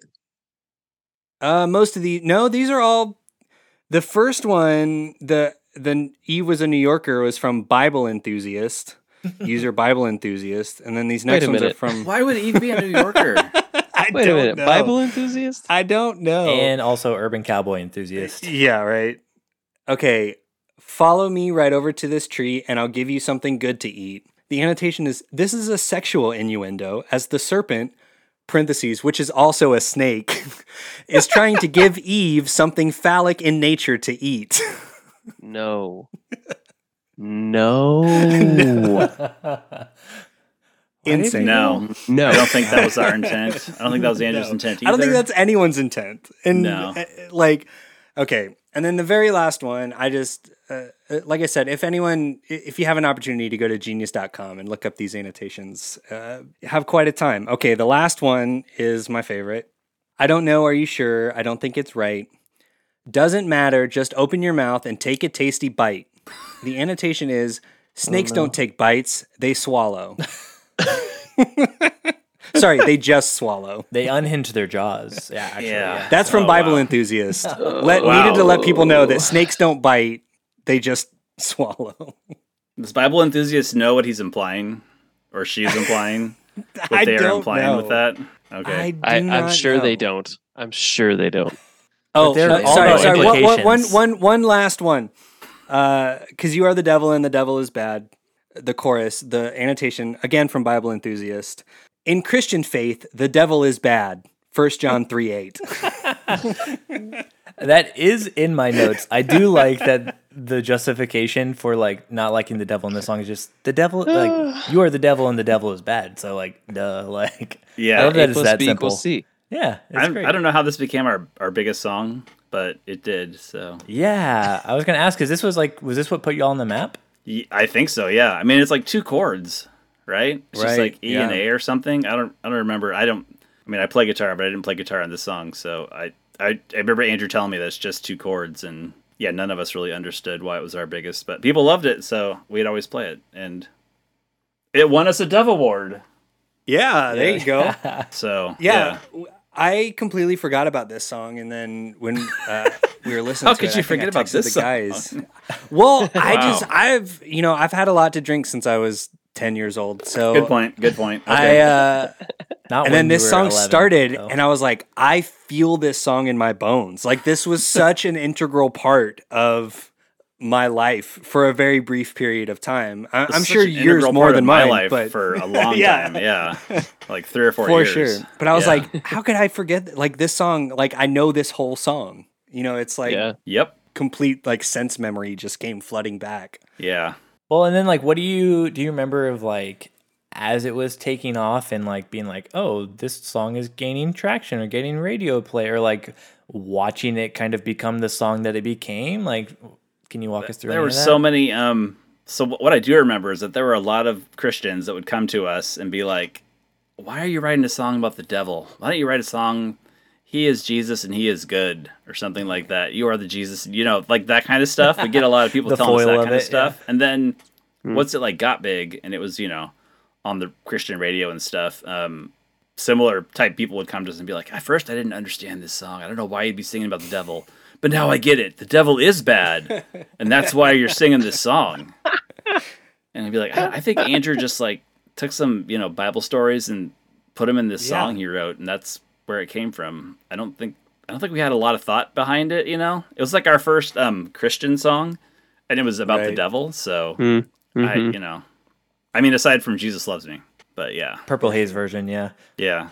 Interesting. So yeah, I don't. don't know. It just kind of took off, and I mean, I, we had fun playing it. You know, like we had a lot of horn swings Oh, and yeah. stuff that we would do, and uh, once we got our That's so wireless catchy. mics, it was really fun to play. Um, but yeah, Oh yeah. Good run around. Is this the one that's can on the see that. Wow? yes, right. this is on the WoW 1999. That um, yeah, Yeah, for the Nice. listeners, there is a Dove Award and a Platinum Record sitting behind Val. Mm-hmm. The platinum record is for the WoW 1999 comp. I'm I'm 100% certain that none of our Fourth records from the last went didn't go platinum. any color. I don't think it went any colors or medals um, that I'm aware of. So I think it sold a couple hundred thousand, maybe 250. I don't know, but I don't think that's anything. So Enough to chart on Billboard, and that's what's important. yes, Yeah. Exactly. Yeah, I mean, and enough so that uh, it was on a playlist that played in my youth room uh, every Wednesday night for a long time. Yep. It was soundtrack for my life, man. my Oh, wow. uh, my wife is a is a youth pastor, um, basically, and we we would end up you know doing a lot of like youth activities with our churches, and we'd go somewhere, and I just I would see a W's poster on the wall, and I'd just be like, oh, Nice. shit, you know, and I'd be like, hopefully they, they don't they don't notice me, they don't even know who I am, they're not going to make the connection with the poster, and you know, Right. I mean, most of the time, yeah, people did not recognize me at all, so it was fine.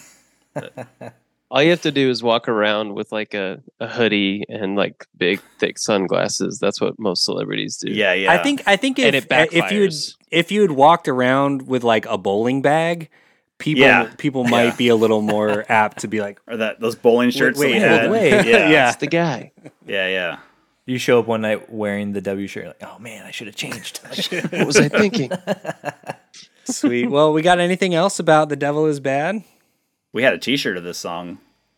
That was orange, Nice. and it was before orange was a big color. I guess everybody was. bu- It had like it just said the devil is bad on the front, and on the back it had a bowling ball falling on this little caricature of the devil.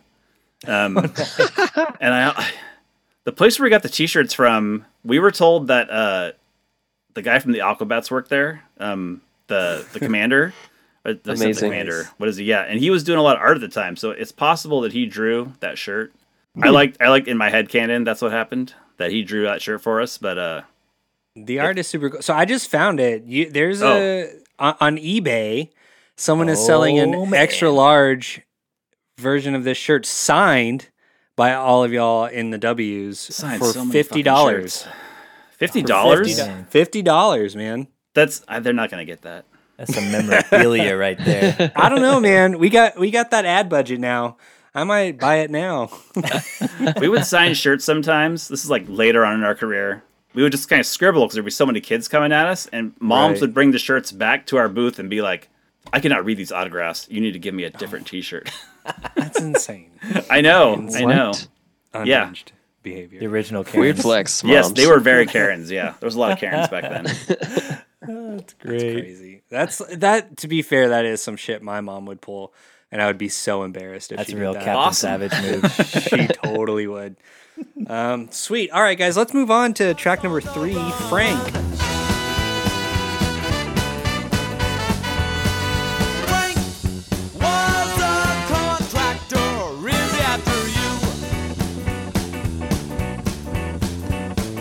Frank was a contractor really after you. so we, my dad. Well, had hold the on, cas- Josh. Okay, Hold on. Okay, okay, okay, okay. What do you think I'm gonna say about this song first, We all know. Uh, is there a little something something in here, Kylan? guys? This totally has some sweet, sweet bass. This, sweetest. this, the sweetest of basses. I love this intro. Oh, it's so good. You hear how stupid this horn line is, though. It's great. What are you talking about? I so Todd. This is a Todd song, one that Todd wrote about his next door neighbor Frank, who I think before we met Frank, you know, he wrote this song. So it's a different Frank, but uh, yeah, one uh, like it was in the summer break when everybody was back home, and he came over to my house in Albany, and he's like, "I got this new song," and he played it for me, and I was like, "We wrote, all, we basically wrote the rest of it, like the horn lines and the guitar parts and stuff," and then went back to the W's, and it's like, "Hey, this is our song now." Nice. I think James and Brett love kind of it. wrote their own solo parts that happen in it later on, but uh, yeah, a lot of it was Todd and I just one summer at my house. That's sweet. No, it's a great good song. I like it. I like the story that it tells. Yeah, well, and we haven't had, I don't think we've had a lot of like, we have a lot of sweet, sweet bass on this podcast, but I don't think we've really had any like walking bass lines. We don't get a lot of that, but it's, it was a Todd nice did a change lot of of pace. that. Mm. like, yeah, there's a lot of that on this record. And it's nice to like hear it a little bit. And you're like, yeah, he's really good. Yeah, Todd, was a Todd, good bass AKA player. Rod, was Yes, the Rod. Yeah, laying down the, The funk. Rod. Yep. You guys are all the this whole record like there there's so many like really interesting tight musical moments where you guys are just doing like Mm-hmm. weird hits and stuff and all hitting them Thanks. together. It's it's Yeah, so really good. locked in. Mhm. Like We so we tracked all three horns at once. oh cool Like we didn't Oh, track nice. independently. Shows. So man, we had to do so many retakes because one of us would be like, oh, I breathed or something, you know, or I missed a note. and so we just to keep redoing it and redoing it and uh it was yeah, it was it was long and arduous and I, I I love the impact that it has because it- it feels live. It feels like you're at a show, but with the Cool. production value yeah. of like the studio wizardry that you had at your Yeah. disposal, which is like Yeah. the best of both worlds. Like I love albums yeah. like that. I, yeah, I liked I really liked the way it sounded. I liked the yeah, the sonic quality of the horns on this album and I really like a lot of the Mm-hmm. sonic quality of a lot of this on this album. I think Masaki was a really good producer. yeah. Yeah, I think it all holds up really well. Do you know? So I have recorded quite a bit. I've never in my life recorded horns.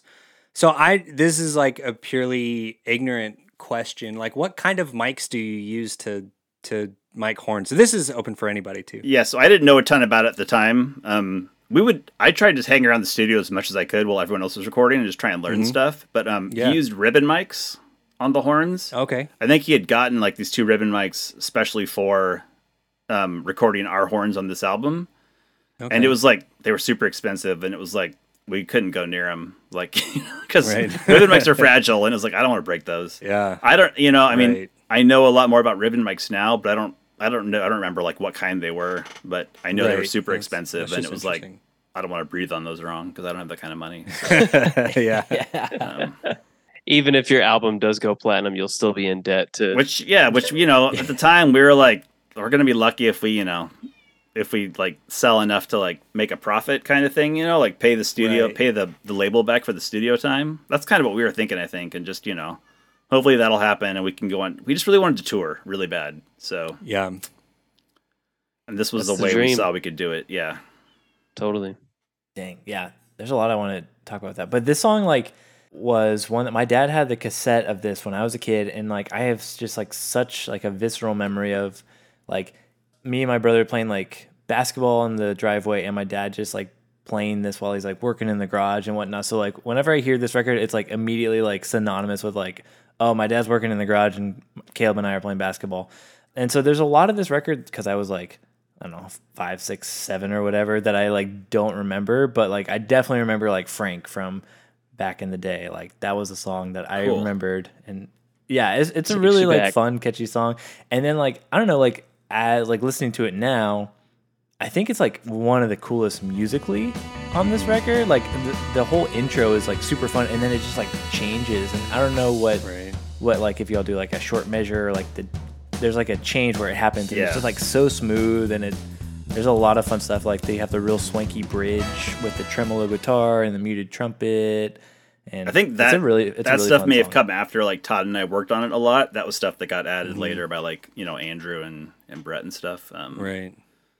But yeah, Some the, little yeah, the bells whole and beginning whistles. part is all Todd. You know, that was just all his his idea. So of just being like, let's write a fake intro where we just like do it and then we change it completely. Yeah. I already did. You know, he played that for me, and I was like, "That's awesome. Let's do it." And yeah, no, I love that he thinks like, oh, I'm gonna psych him out with this one.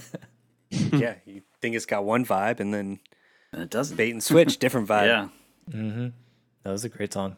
I really like this one. Uh, have we hit anyone's favorite songs yet? We always talk about favorite songs, Val. I, if you have a favorite song, whenever we get to it, feel free to. okay. shout it I out. don't. I mean, I do have a favorite song. Um, I think it's going to be the very last song we cover. Ooh, all right, all right. We'll see. Uh, we have not Is had that- my favorite song yet. Is that a spoiler alert? Okay. We'll bleep We'll, it. we'll cut it if we need to for narrative Okay. tension. Okay. We'll see. um, yeah, Josh, TJ, favorite song yet? I was thinking one of y'all was gonna pick Frank because it's a fun one. Frank is up there. It's up there. It's it, as it should be. Yeah. All right. I well, think I think I kind of like open minded. I think that might be open minded is your my favorite. favorite. Yeah. I think Open minded so. is your middle name, is what you would say. exactly. TJ Open Minded It is Smith. Smith. That's what they call me. Uh, sweet. Well, let's move on to track number four. JP. Hey, Hey, you, why don't you just grow up? Hey, hey, you, why don't you just grow up?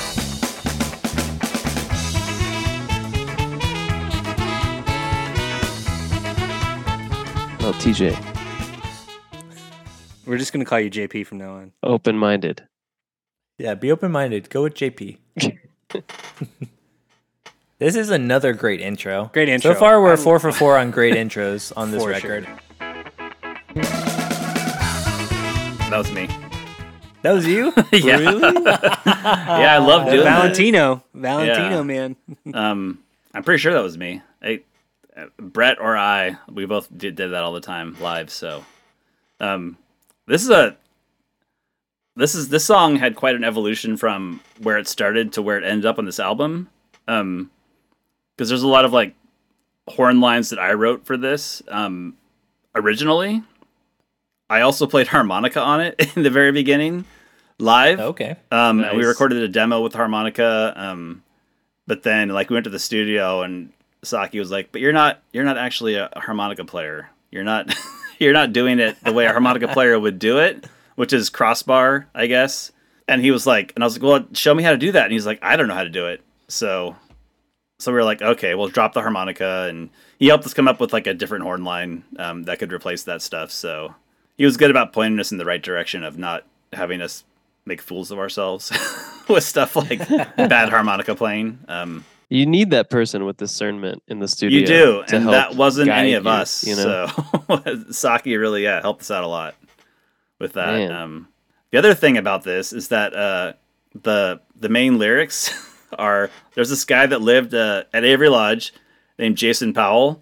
Um, we call him JP, and he wrote this poem, which is all these lyrics. It was like when we were kind of you know doing well, and uh, Andrew and James were just sleeping all day because they'd been up all night, you know, playing a show or whatever. And he tacked it on their door because he was like, I- he was like proud, but also kind of like, man, you guys are like bums right now.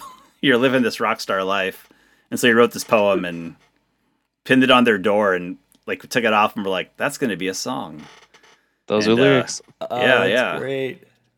We'll show That's you, the JP. best. Yeah. And name the song after him, too. Yeah, I mean JP was awesome. We all love JP. Uh, so and he- and he you know he was doing it like in jest, but yeah, Oh, okay, cool. That's good. Right. That's good. he wasn't actually like It was mad like at a us or wink. anything. Yeah, yeah, Yeah. yeah, exactly. Well, I'm curious because in the booklet, the last line says, "Hey, hey, Scott, why don't you just grow up?" I don't know. there Oh, was a guy really? Scott Scott Leonard that uh, worked at the radio station KBVR that helped us out a lot in the beginning. Um, it would help get us shows. yeah, because Andrew doesn't Andrew doesn't sing it, but yeah, the last it says, "Hey, hey, Scott, why don't you just grow up?" It's printed, the last line of the lyrics. I don't know if we told them to write that in there or if someone at the label just put that in there. And I've never Maybe looked it's at like a that. secret I've never read all the lyrics, so I didn't know what's Easter there. egg. Oh, Yeah. Let's see if there's a genius annotation of who Scott is. No. Yes. No. Yes. Oh no. I'm gonna I'm gonna add one. I'm gonna say it's Ridley Scott. Perfect. That it's makes the Scott. most it's sense. Scott Kerr from Five Iron. It might have been. Oh, yes. It might have been Scott Kerr. That might have been what it was. Hmm. Uh, Oh, nice. I can't believe I didn't think of that, but yeah, that's probably what it was. Dang, take that, Scott.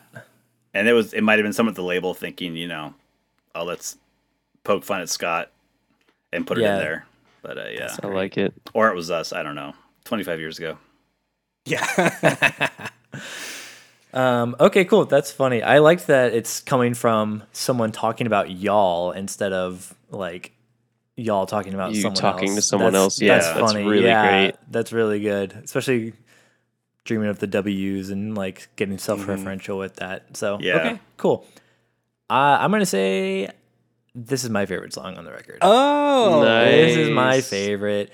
Maybe it's like a cop out, but I feel like this is most like classic ska. I guess Yes. like more That's what I like was gonna not say, as sw- yeah. yeah. Yeah. It feels to me I'm like this is like what should have been on like Tony Hawk Pro Skater. You know, it's like which I grew up Yes. playing. So just like it Mm-hmm. just connects with like like young Josh playing Tony Hawk. That I'm like I love this sound and. I can imagine you playing Tony Hawk on mute and just I putting had this to. song on. My mom Oh, made yeah. me yeah, there was I for Tony Hawk one. I got to listen to some of it, but then after a while, she was like, "You have to turn the music off. It's bad." So I My missed mom out did on a that lot of- too. and I, I just didn't know. listen to the music. I had no idea. She's like, What did they just say? And I'm like, I don't know. I'm doing sick a kick kickflip." flips. yeah, chill out, mom. And then you're there's like, a now lot- I need to listen to this. yeah, I know. yeah, yeah, you don't like it but yeah this one is just like it's so fun um it has a lot of really great parts in it i like the horn lines i don't know i can't just like describe them without like just singing Without them, singing It'd be- them. sound Can you dumb. sing Yeah. them? Can you please sing them, Josh? Bum, bum, bum, bum, bum, bum, bum. And then That's beautiful. Todd Todd the Rod goes the doom doom doom doom doom doom doom doom. Oh, The octaves yeah. walk up on the bass. I love that. Yeah. But, like it just has like a lot of great music and then andrew's playing like that really like fun like punky ska so it's like the most traditional ska but i don't know it's just so fun so this is my favorite That's a good one. Nice. a Yeah, I good one think to it be a might be my favorite. second favorite if I had to put a a second spot on That a makes list sense that to I me. hate making. I know you hate making lists.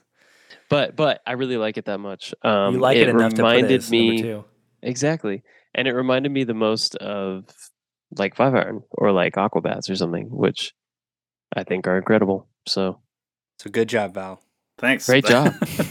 mostly You mostly nailed it. Andrew and Jason Powell, but uh, thanks. And Masaki. But they're not here. yeah, Yeah, so yeah. jason get right he You didn't are. get he didn't get writing credits on this song so Oh, he he did? got he got stiffed i think Um, Oh, i don't know if he well, did i didn't I'm you pretty can sure take, he you can helped take us. all the credit since you're here. I'm here. Yeah. Just Yeah. any any any praise that we you know yeah put anything on good, the just, album, like- Oh. it's all going directly to you. So well, Thanks. well Yep. done, Val. yeah, feel free to pass it out like with your discretion. Later on. Or okay. keep it all for yourself. I think Yeah, I'm going to keep exactly. it for myself since they You wouldn't should. come and do this. So, should. yeah.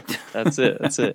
sweet. Answer your Bandcamp, guys. That's the moral of the story. Um, uh, let's move on to track number five, Moses. Every once in a while, I start to contemplate how a person like me could be used by the great God, and then I look to those who lived before me. In their imperfections, they show God's glory. Moses and the burning bush. Well, everybody knows love that. he was Muted always trumpet. down with Yes, thank you. yeah, it's so good. yeah there's a lot on this record it makes things so classy you know I know. Well, we talked about that on the Larry. Well, especially, Boy. You I like know, how just- Brian like like you were talking about how Brian's like a really good drummer. Like that definitely comes through. Like the parts that he's playing. Like you could almost see him like after the W's like joining like a jazz band and he's doing all this kind of stuff. Like Totally. yeah, sure. I really like the drums on this record.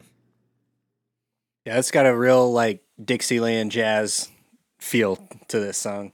So I remember uh, when Andrew wrote this. I think he wrote most of it. Um, maybe some of the horn lines were like Brett and I, but uh, he came. You know, he, we were, we practiced it and stuff, and we were playing it, and he was like, "This is gonna be our number one song, guys. This is gonna this is gonna be it. This is gonna be our new best song. It's gonna replace The Devil Is Bad." And I mean, at the time, we were all like, "Yeah, this song's awesome. Let's do it." And I think you know we were playing it before it was even like fully finished because we just all really liked it a lot. We thought it was awesome.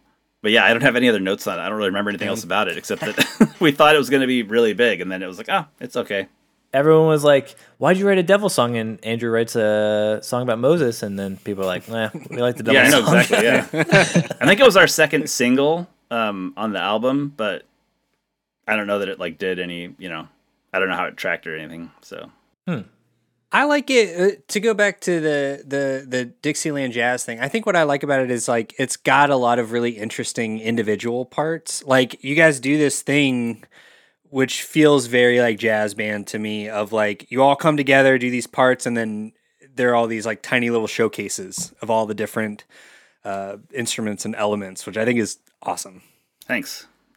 I mean, Brett and I had both been in jazz band. Um, I don't remember if Andrew was or not, but yeah, so we had some of that, like, you know, a little bit of that traditional training, I guess, uh, Right. to bring into the band. Yeah, there feels like a lot of thought behind the composition a- and arrangement. So when you guys were like when when you're were writing parts, uh, what can you walk me through a little bit of like the process of of writing parts? Like, did you just keep kind of noodling and then just feel Yeah. out a vibe, or did you? I think it would did be a you lot of actually, like- noodling in the Yeah. beginning. Um, when like when I was, if I was doing it, it'd be noodling along with us playing. Yeah, and then uh, but sometimes Andrew would just come and be like, "I've got, I've got the horn line too," and you know, give it to us or whatever. Um, Cool. didn't happen a ton on this album, but uh, did a little bit here and there. So That's sweet. I love that. I also really was curious about his sort of vocal affect, like the the style that he sort of it's kind of the singing way in he and, like, talks, speak and- singing. Yeah, is that his voice? Yeah, that's like- his voice. That's just his voice. Incredible. yeah, that's so that's so cool. Like Little man, big voice. it's it's Yep. nothing you Yeah. have to like put on. It's just him. yeah, that was just him. it's Yeah, just natural. Amazing. yeah. Ugh. I like it even more. Yeah. I don't know, let's just find an interview now of him talking, just him talking in this. too. It's- yes. he didn't really like doing interviews, so I don't think he did very many. Um, Hmm. Hmm. I think I dragged him to a couple like near the end of the band's career, but it wasn't really something he wanted to do. So I get that. yeah, Yeah. for Sometimes sure. you don't wanna... It's always nice to have a front man who's like not trying to like always be out and like I'll do the interviews. So Right. Well, I feel like I hear from a lot of artists that they're actually kind of more introverted in most situations. They like being on stage because there's like a controlled environment and they like know their role. And then as soon as the show's over, it's like, all right, bye. I'll, Yeah. I'll be in the back room. Yeah. yeah. we were always good with like going out and hanging out with the kids and stuff after the shows. Um, yeah. I think it was more like the organized interview. Like, I mean, we would do full Right. band interviews where we were all there. Sure. But, um, I was kind of like I was the oldest, and I was kind of the most organized. Um, like I managed our our money and stuff, and uh, did a lot. Like I, you know, registered our name with the state and stuff like that as a to be a company or whatever. And so nice. a lot of times people would just be like, "You go do the interview. You're the responsible one." yeah. You're the so- guy. so I ended up doing a bunch that kind of by myself sometimes. I would I would try and drag other people to them sometimes, but it didn't always work out, you know. But yeah. I mean there was Yeah. there was quite a few full band interviews where you you can hear Andrew talking and stuff, but uh yeah. Cool. Right. Well, hey, we got we got more record to talk about, man. We got more record. Let's move on to track number six, Pup.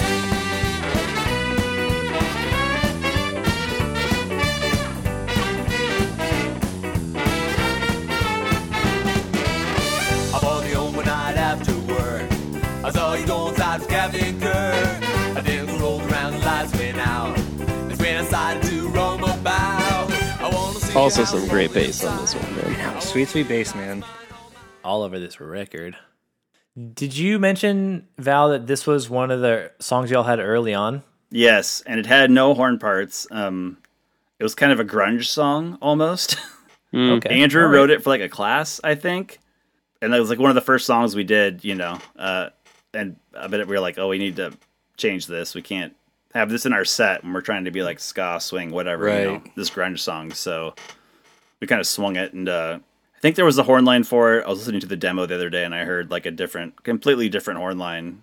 I don't remember exactly why, but we got in the studio and Masaki was like, "This, you need a better horn line for this song," and um, he, helped, he helped us come up with the one that, that's in there, you know. But it was like Sweet. I can't remember what the first one was like, so maybe some of these stabs were like in it, you know, bum, bum, like that stuff was in there. Right. But uh, the whole beginning part is uh, a lot of Masaki guiding us through not being stupid, so- Reworking. Right. Yeah. yeah, That's a good Yeah. producer right there. Nice. What is the so this is like one the er, the first song essentially that it's y'all like wrote? yeah, uh, This is it's like about the- someone breaking into somebody's house so they can feed their dog. I- yeah, lyrically, it's one of my favorites. I don't know why. There's a lot. our, li- that our you songs are can kind of all over the insinuate. place subject matter wise um yeah I, I bet Bible enthusiast has a lot to say about this song on Genius. I'm looking. I'm looking. I'm not seeing anything about sexual innuendos or or what Phallic nature of- represents of yeah. So you mentioned Open Minded was one you wrote going into the studio. Was that the newest song that y'all had, or Uh, was there another one? uh, there's another one coming up that was like the newest song ever Ah, okay, um, cool. when we went to the studio so i'll tell you when we get to it Okay. Sweet. Perfect. I love it. All right, we got anything else about Pup? This is a fun, fun silly song. You know, it's It's a fun. fun, fun little bop, dude. It Yeah. is. And that played little it a bass lot solo live. in the middle is really great.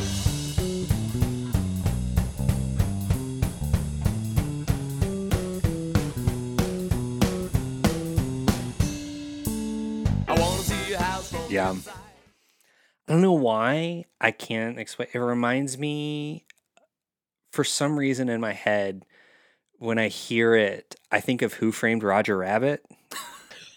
and that Okay. may be something of like the like the swing kind of stuff and the the like you know because that's set in like hollywood in the 30s but it's like also like bright and colorful and kind of cartoony that's just like in my brain that's Mm-hmm. I like think that instead of like describes the song, synesthesia yeah it just like Completely. I, I could see like roger rabbit just like walking down toontown hanging out with eddie valiant sweet okay let's move on to track number seven king of polyester When it's fall, who is he?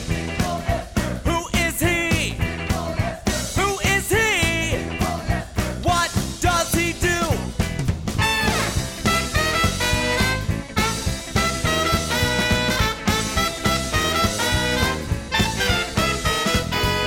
When another he watched this is my favorite song Is it? Of course. Great, great pick, great pick. I think like this when I was a kid, I think this was the last song I remember listening to. Like the rest of the record, I don't like re- have much memories of like as a kid, but I definitely remember King of Polyester. And I think I thought of it was like it's not a. I didn't think it was a bowling song. I thought it was about like a guy who's like a part of like an underground fighting ring because he's like he's People got to did not know what you gotta this song was watch out about. for his hook, Right. and then like he's dropping rednecks. Like so, I'm Yeah. like maybe this guy's just going in and just pummeling these dudes, and he just leaves, and then he's back to fight the next night. That's what Andrew I thought it was. Bolbalot, and like he wrote, yeah, all the lyrics to the song just about a guy uh, having a perfect game, and yeah it's yeah. Uh, but people, yeah, were always like, "What is this about?" and like the so the part where we say he marks them up, there's always kids being like, "What are you saying there? Are you saying he fucks them up?" we're like, no, no, we're not. We're Oh. not saying that. I- Wow. you- we would not have gotten on the label if that was Right, in our yeah, yeah. lyrics. But you know, people were convinced. Uh, yeah, and no one knew what it was about. So yeah, it was. And once you explain it, like "Oh, it's bowling pins have that red line. They're like, oh yeah, yeah, okay. yeah Then they figured it out. He's but I not can hitting see- people. He's hitting bowling pins. listening to it, I can I can see how it'd be like, oh yeah, this it's not really. There's so much lingo, bowling lingo, that if you don't know it, then yeah, Right. you're not gonna know what he's talking It's about. lost so on you. And that's part of why I loved it. I was a bowling kid. Like That when I makes was so homeschooled, much I was sense. I was homeschooled for a while, and I was The part of like few, a the like a brave. home a homeschool bowling league. And so I loved all this shit. Man. This is in between magic sessions. Magic shows that yeah. you were I, doing? I went from magic to ventriloquism to bowling. that was such a Just weird magic, in like, your garage. performing magic or performing the magic. Gathering? yes. Oh, I did Magic that the too Gathering in was high school. demonic. Yeah, I performed magic in high school too. So, I love it. It's so Nice. good. Yeah. It's so good. I tried again to get into magic at the beginning of the pandemic and I I'm starting to get arthritis in my hands and I was like, fuck this, I'm gonna start a podcast instead. yeah. So that's why we're here. nice, nice. I mean, you worked it into your Halloween costume, so That's true. That's true. A few years ago, I went to a Halloween party at TJ's, and it was so complicated. I dressed up like an old school magician, and the costume was I was Magic Mike, but a guy who had never seen the movie Magic Mike and assumed it was about magicians. Which Yeah. is so hard to explain at this party, whi- which was mostly filled with people I didn't know. didn't know, and I loved it. It was my favorite costume of the whole party. They're like, "Oh, so you're a magician?" I'm like, "I'm Magic Mike," and Nice. I was like, "Wh- "What?" Nice. I'm like, "I don't." I liked witnessing Kylan explaining the costume. That was my favorite part of the night. Ah. And just the blank stares of people. yeah, everyone's like, That's okay. great. Yeah. Um, Val, what are what are y'all saying at the very end? What does he do? He marks them up, He marks like he them marks up, okay. the the scorecard. You know, Okay, thank you. I thought that's Not- what you were talking about earlier. not he but I fucks wanted them to up. Yeah, no. Confirm for the listeners. And Yeah. mostly for me.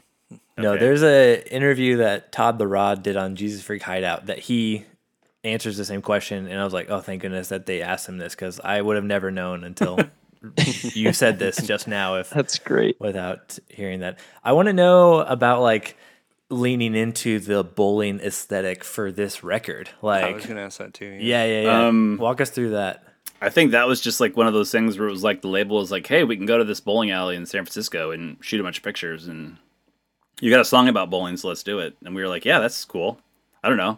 I mean, we all all of us actually did bowl except for Todd. He didn't he didn't bowl. He didn't care. Like so that day we went to the bowling alley, took the pictures. I think we bowled a little bit too and stuff. Um, like actually bowled, not just for the Nice. photo shoot. But uh, yeah, it was just something that kind of happened, and then we had an ad for the album in a bowling magazine or something, you know, because the cover is Brian with the bowling Really? ball like this and the pins, and so I think somebody thought it was a good idea to put the ad in the bowling magazine. I don't know. nice. I mean, we all had a we had a lot of You fun had, doing. you had a that. lot of skinheads and bowlers at your shows probably after that, yeah. right? Yep, and seven year olds. those early days. seven Yeah, years. the It's an skinheads and eclectic- the seven year olds eclectic did not crowd. get along. Oh, really? Yeah, no. so why? Because without like, we may talk about this on another episode, but like you change like the aesthetic from the bowling to like the the Air Squadron for Trouble with X. Wow, So um, like, did y'all not want to like make just bowling like your thing? Like this is our look from now on, or was it like the idea to change it every record or something like that? Um, no, there was. I think we put a lot of thought into it. The art director was like, "Hey, let's let's go out to this uh this airstrip. I think it was Travis Air Force Base, and you know they got these uniforms you can wear, and we can take a bunch of pictures." And we were like, "Yeah, that sounds cool." there wasn't a lot of. I don't think we had a lot of conscious thought into like the art direction of the albums. We were more just the music side, and we kind of let Aaron, who was the art director, just kind of run with whatever he wanted to do. Not that we It didn't was like care. wherever you had permission to do a photo shoot, that became kind the of, yeah, aesthetic. probably, yeah. That's Yep. great. Yeah. I Yeah, love yeah. Mm. the bowling as the aesthetic. I think it works super well. I, I liked It's it. yeah, really it worked cool. really well for us in the beginning. Yeah. Me too. As as a bowling kid, I was Did y'all was all sell? about it. Did y'all sell those shirts that had like the W's, the bowling shirts with the W's on the back? No, no, and actually, missed opportunity. a bunch of my stuff that I had, like W's shirts and early demos and stuff, I had in a box in a storage locker that got uh, broken into at some point, and it just all got stolen. No. Oh, Like bummer. all my early demos, Oh, Some all super my fan all my stole shirts, it. and well, I mean, they stole my bike, they stole my Game Boy, they stole my first sax, They're a the super sax that we fan of rented from stealing. Grace. Yeah, they just stole like everything out of that storage locker that was worth anything. So Damn. it sucked, but. He's probably the guy selling that shirt on eBay right now. I was just thinking Probably that. where he got it. also, after the band broke up, I had like this giant duffel bag full of t-shirts that I would just take to work with me, and um, I worked in a mailroom, and so I would just because kids would still like reach out, you know, they'd contact me all the time and stuff. They'd find me online or whatever, and they'd be like, "Hey, blah blah blah," and I'd be like, "Hey, what's your address? I'll send you a shirt." And I would just stuff a bunch of shirts into a bag, you know, and send it to them. That's great. And then uh, at some point, I go out to my car in the morning and the windows are busted. And I'm like, oh crap. And I'm looking through the my car. God. And the only thing that was stolen was that giant duffel bag full of t shirts. And so all I can imagine is that like the whoever stole it's like getting to them like yeah yeah and they open it up and they're just like what the fuck this is all what is this the W's what is Same this T-shirt. yeah so I was, I was like I should go to the San Jose flea market and see if there's just like someone with a rack of W's t-shirts and Right. whatever but Yeah, yeah been trying to hawk him for years. yeah yeah That's like one time my car got broken into, and all they stole was I had a suitcase full of old fedoras. this is very similar very similar just imagine, Disappointing. like just a bunch of like ratty old fedoras that I got Yeah. from Goodwill and stuff. like they didn't steal my car stereo. They didn't steal like I had my Discman in there. You know, they didn't steal anything else. They just took that Right. giant bag and Just that giant bag. yeah, I don't know I what. thought it was the what mother deal was. load. And It's a choice. Kylan, this is your favorite song. Tell me why. Yeah, dude.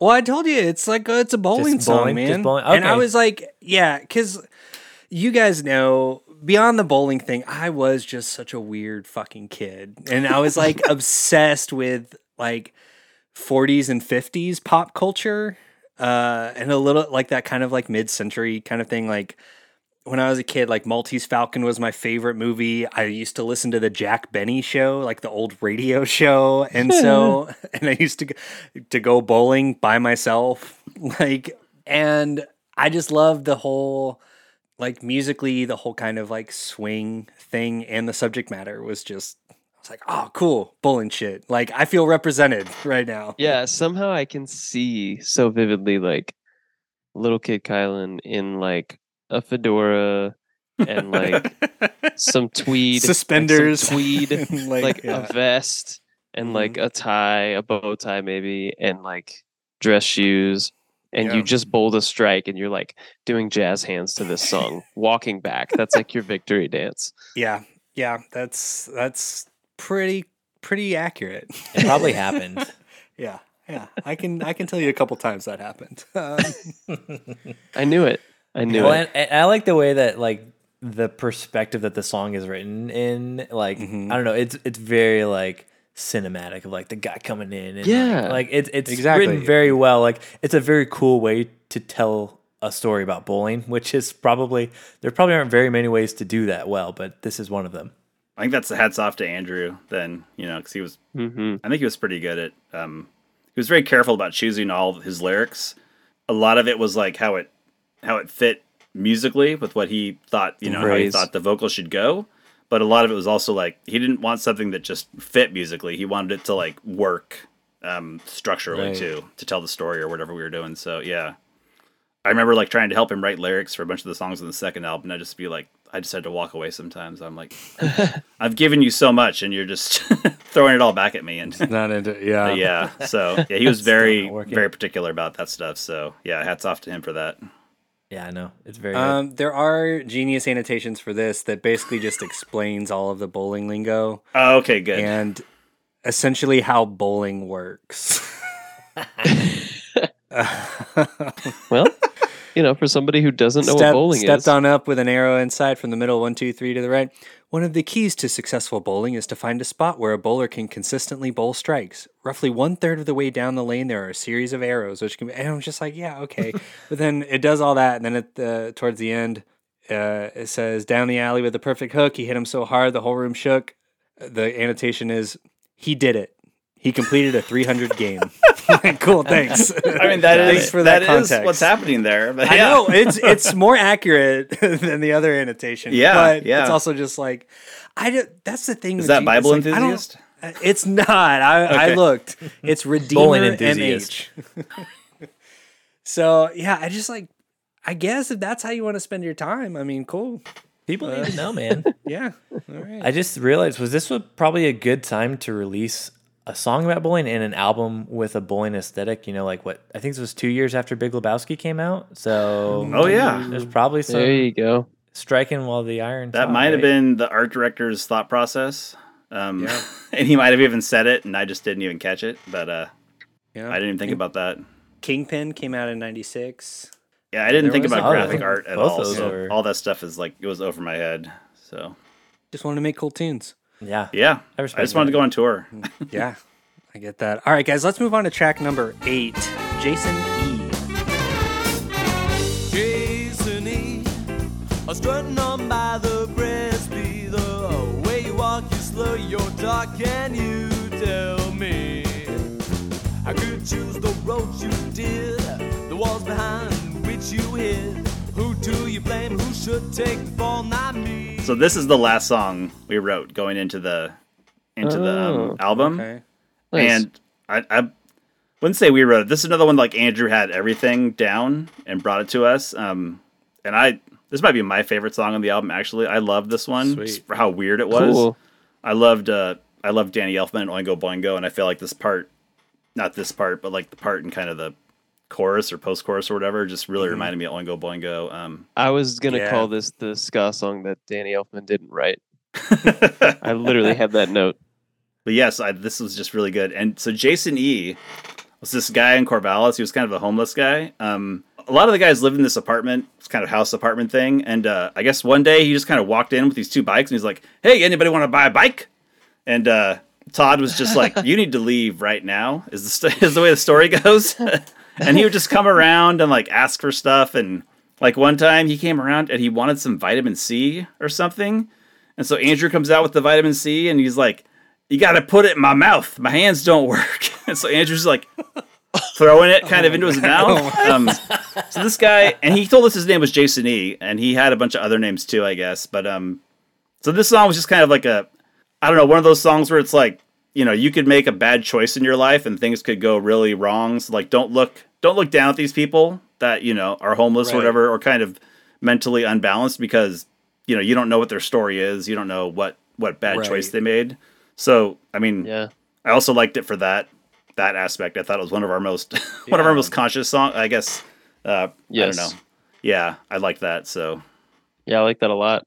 Yeah, compared to like Pup, it's got a lot more. to it's got a say. point. Yeah, Substance. It's like Yeah. the last one we wrote going to the album. So I mean, it makes sense. We were actually trying at that point. We're like, oh, Right, but it was like, right. I mean, he he showed us the song, and I was like, this song is awesome, but we're never gonna like. No one's gonna want to hear this. song. no one's gonna like this song. we all love it a lot. I think we Right. played it live like twice, maybe, maybe three times. But uh, Oh wow. Well, it's Yeah. like a musician's song, I think. Yeah. Like it's Yeah. for people who are music Definitely. nerds that like yeah. enjoy Oh my gosh. multiple parts and dynamic rise and fall. Saki and I, Masaki, um, had a huge fight over like a half step on the one note. Like he wanted it a half step lower, and I wanted it a half step higher uh, on a clarinet part I was playing. Interesting. and it was like a giant, you know, one of those where neither one of us was backing down. And like looking back at it now, I was like, it's so stupid that I cared that much about a half step on this like one note, you know. But because even though Andrew would come to us with like this horn line fully formed, Brett and I would kind of like arrange it and come up with the different like harmonies and stuff like that. Right. So that was kind of one of those things where it's like, I really want to own this. this harmony that I wrote, and I don't want it to change, kind of thing, you know. So Right. Yeah. Yeah, Yeah, it's your Masaki- part. You wanted to be proud of it. Yeah. I mean, I still am. I still think the whole song is really, like you said, it's like a musician song. It's one of our. Yeah. Musically, it intrigues me the most. I like it the best for that reason. So, I love this part at like 250. yeah. This is the wacky part. It, It feels like the feels most theatrical. I get a with real- Danny Yeah. Elfman. Yeah, definitely Danny Drama. Elfman. So I get The like drama some- kid. like a Twilight Zone vibe, like a little bit of like it could score part of a Twilight Zone. Yeah. I love it. Nightmare Before Scosmos. No, There you go. There you go. There you I'm go. just uh, I'm just I've There just got it the is. puns going. There you go. I love that movie and I love Danny Elfman. So, I guess it makes There you sense. go. This would be my favorite Yeah. song. Sure. Oh man. That's so rad. All right, you're helping me. This is not one of my favorite songs on the record, but I'm enjoying hearing more context about it because I think I'm I'm appreciating the song more than I previously did. I've talked about like how I don't like circusy music. Yeah. Yeah. Don't My like- wife was like, Josh is not going to like this song. She This was is a right. circus song. Heather, you were right. And I was that like, I don't know. He he did. I don't remember. I was listening to one thing, and you guys were talking about Danny Elfman. And I was like, he might like it because someone said they like Danny Elfman, and Hmm. but yeah, I, I'm gonna go tell her you were right. She was right. she was right. Nice. Yeah. Good job. Yeah. Well, she was wrong about the opening track, but right about this. yeah, yeah, Yeah, yeah. She was right about Balances Josh out. not liking the circus music. Okay, yeah. Yeah. Josh, not a s- circus music fan. I get that. Yeah. Sweet. Well, guys, let's move on to track number nine Alarm Clock. Woke up this morning to the sound of an alarm clock ringing in my ear. I rubbed my eyes, glanced at my clock, hit my roommate James in the head with a sock, rolled into bed, got to my feet, and started a new week. Some sublime action. Feels kind of surfy. I really like this song too. Um, yeah, I do too.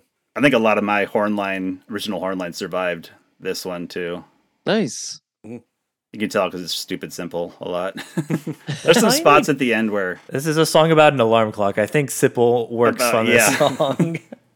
What's the five iron song that has a horn line that's very similar to that part that we just heard? was I copying? You know what I'm Five talking Iron? about? Oh man, No, I mean I don't No, think, I think it's a. I might have you been were copying, but unconsciously it just- copying Five Iron. it's reminiscent. okay. It's like so So that part- That's I don't I don't know if anybody picked this up, and it's probably super nerdy, but at the end of the chorus, right before this part, there's a little thing where it's just guitar, bass, and drums, Mm-hmm. and we do it one time after the first chorus, and then we do it two times after the second chorus, and then Ah, three times after the third chorus. Oh. And it was like this inside joke amongst all of us, but um, I don't think anybody ever like realized it or got it. So No, that's, so so, great. cool. I love Yes. shit like that. I'll point it out Also- when it comes around again.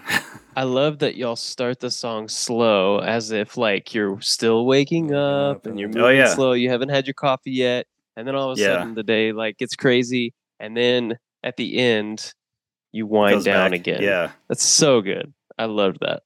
Okay, so here's the part. An average day. So that Okay. yeah, That's so that part that was two Nice. times. Then it goes three Oh, times that's after the so third cool. chorus, and at the I end of the love song that. it's I four love that. times. So, yeah, And I think Dang. you know we're like, hey Saki, like l- look at this thing that we did. That's really cool. And he's just like, yeah, whatever. That's I'm like, oh man, we're trying to impress you, and Hard to please. he was. I Tough don't know. Crush. Well, I feel like we're impressed. That's the kind of like Yeah. music nerd shit that we definitely appreciate. We're Oh, good. yeah. stoked about it. That's so cool. So like I listened to this cassette this cassette this album as a kid, but like there was a lot like past King of Polyester that I don't remember. Uh, but then I like rediscovered it when I was like a senior in high school, and I like bought the CD because we still only had the cassette, so I could like actually rip it and listen to it. Because I don't know, I guess I still had a cassette player in 2009, but um, like when I got to rediscover like this album again and like kind of the back end of the songs for the first time. Like this was my favorite back then of like, oh, like alarm clock is so fun and cool. So like this was always like this was a favorite for a long time for me. This was a, a crowd favorite too. People really wanted to hear this song. I think. They Lyrically, liked it's it a really lot. fun too. It's Yeah. And like you're saying, I think it's pretty Five Iron Frenzy ish and stuff. And so we were playing Yeah. for their crowds. So, Great you know. energy. yeah, that make, yeah, that makes sense. It's just really fun. It's a fun song. Also, do you have any stories about any of the foley noises? Like the weird oh yeah. Like the Noises very that first one, the happen in the- was Andrew doing that, and then I Okay, think okay. the other ones might have just been uh, Masaki finding stuff online. Um, Okay. 'cause I think we would just make weird noises in the mic live for that for those Right. parts, and yeah, we were like, oh, this can we do something better than that? You know, I mean, that was just something we did, and Masaki's like, hey, we can do this like and the slide whistle thing. We were just like, that's awesome, you know. and- we loved it so much when he when he pulled it out. Yeah, he, I think he might have just found samples online. I don't know for sure, but uh, yeah. we Did were he just do in that love while with y'all it. were still tracking it, or was this like later, like mixes after? I the don't. fact I that think he we might sent have heard y'all? it. I think we tracked everything, and then you know he played it for us, and we heard that, and we were just like, "Ah, "That's awesome," which Yeah. is like the 'Cause the- stupidest thing to think is awesome, but I mean, Right. that's what we loved. Yeah. I, don't know. mean- I'm always impressed when I when I actually like hear or see it. Like a slide whistle is like if you if there's a slide whistle available to play, literally everyone is gonna go play it. Like it's Got one just in the there's- It's true. it's just Nice. fun, man. Just Yeah. fun. I pictured y'all all standing around and like taking turns making the board make weird noises. No, yeah, like I said, I've, I think he found a sample. I'm I'm pretty sure, but yeah, I don't know. I don't know what sound we made before that live, but Yeah. My head cannon is y'all all taking turns with the board. Well, and after it came out, I was like, I don't know how do we how do we reproduce these sound effects? And I think we might have quit. Right. we might have quit doing sound effects at that point because we were like, we can't do it. I don't know. Yeah, We didn't have a slide whistle, so yeah. Awesome. well, great. guys, let's move on to track number 10, Flower Tattoo. Hair is gold and her eyes are blue. I'm in love with a girl with a flower tattoo. If I wrote the perfect song, you know I'd name it after you.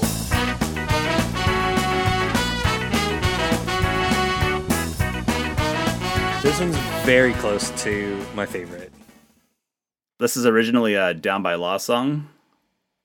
Oh. And uh Zach, the original drummer, he was like, I want us to do this song. We'll do a ska version of it, you know, and it'll be completely different than the original.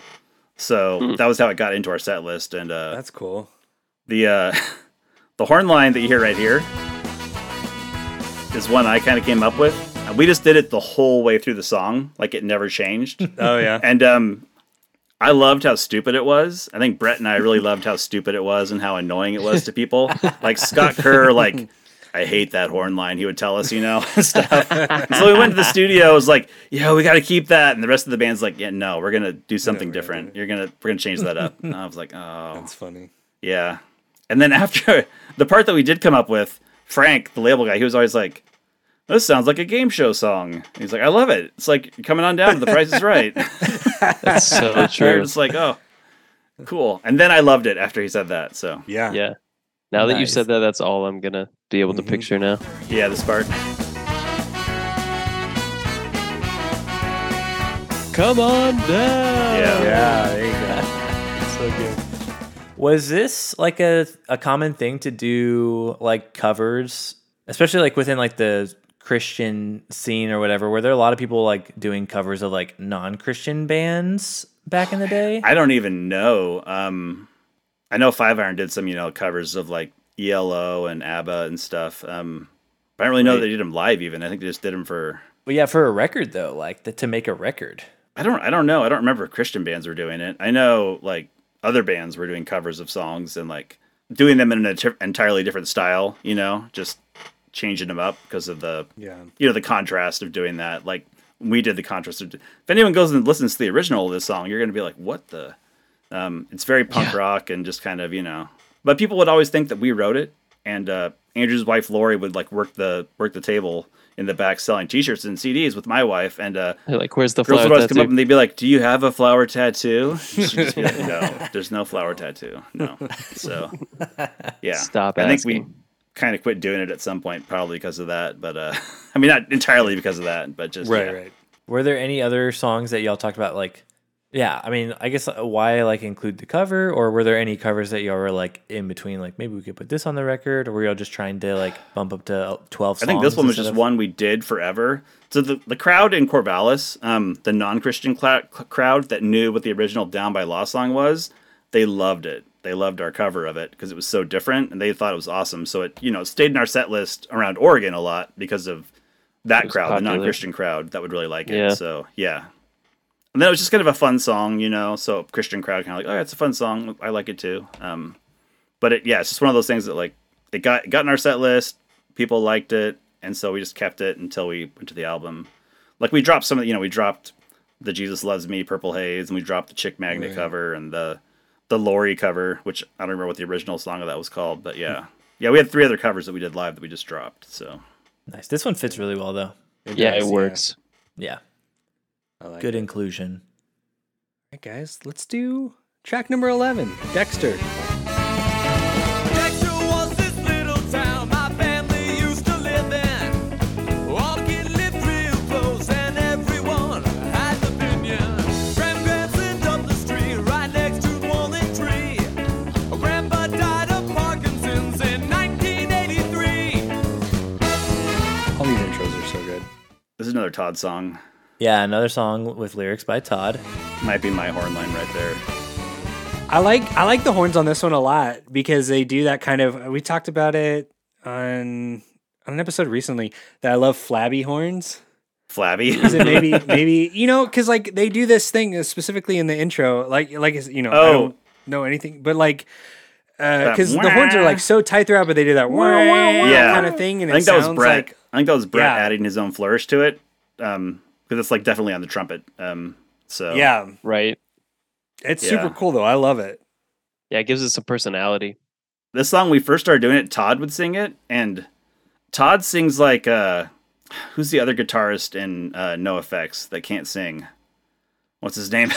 Do you, you know what I'm talking about? Who just kind of yells vocals here and Yeah. there. yeah, Yeah. Todd Todd kind of sings like him um, at the time, and so we did it a few times with Todd singing it, and Todd's just like, "Yeah, no, I can't, I can't do it anymore."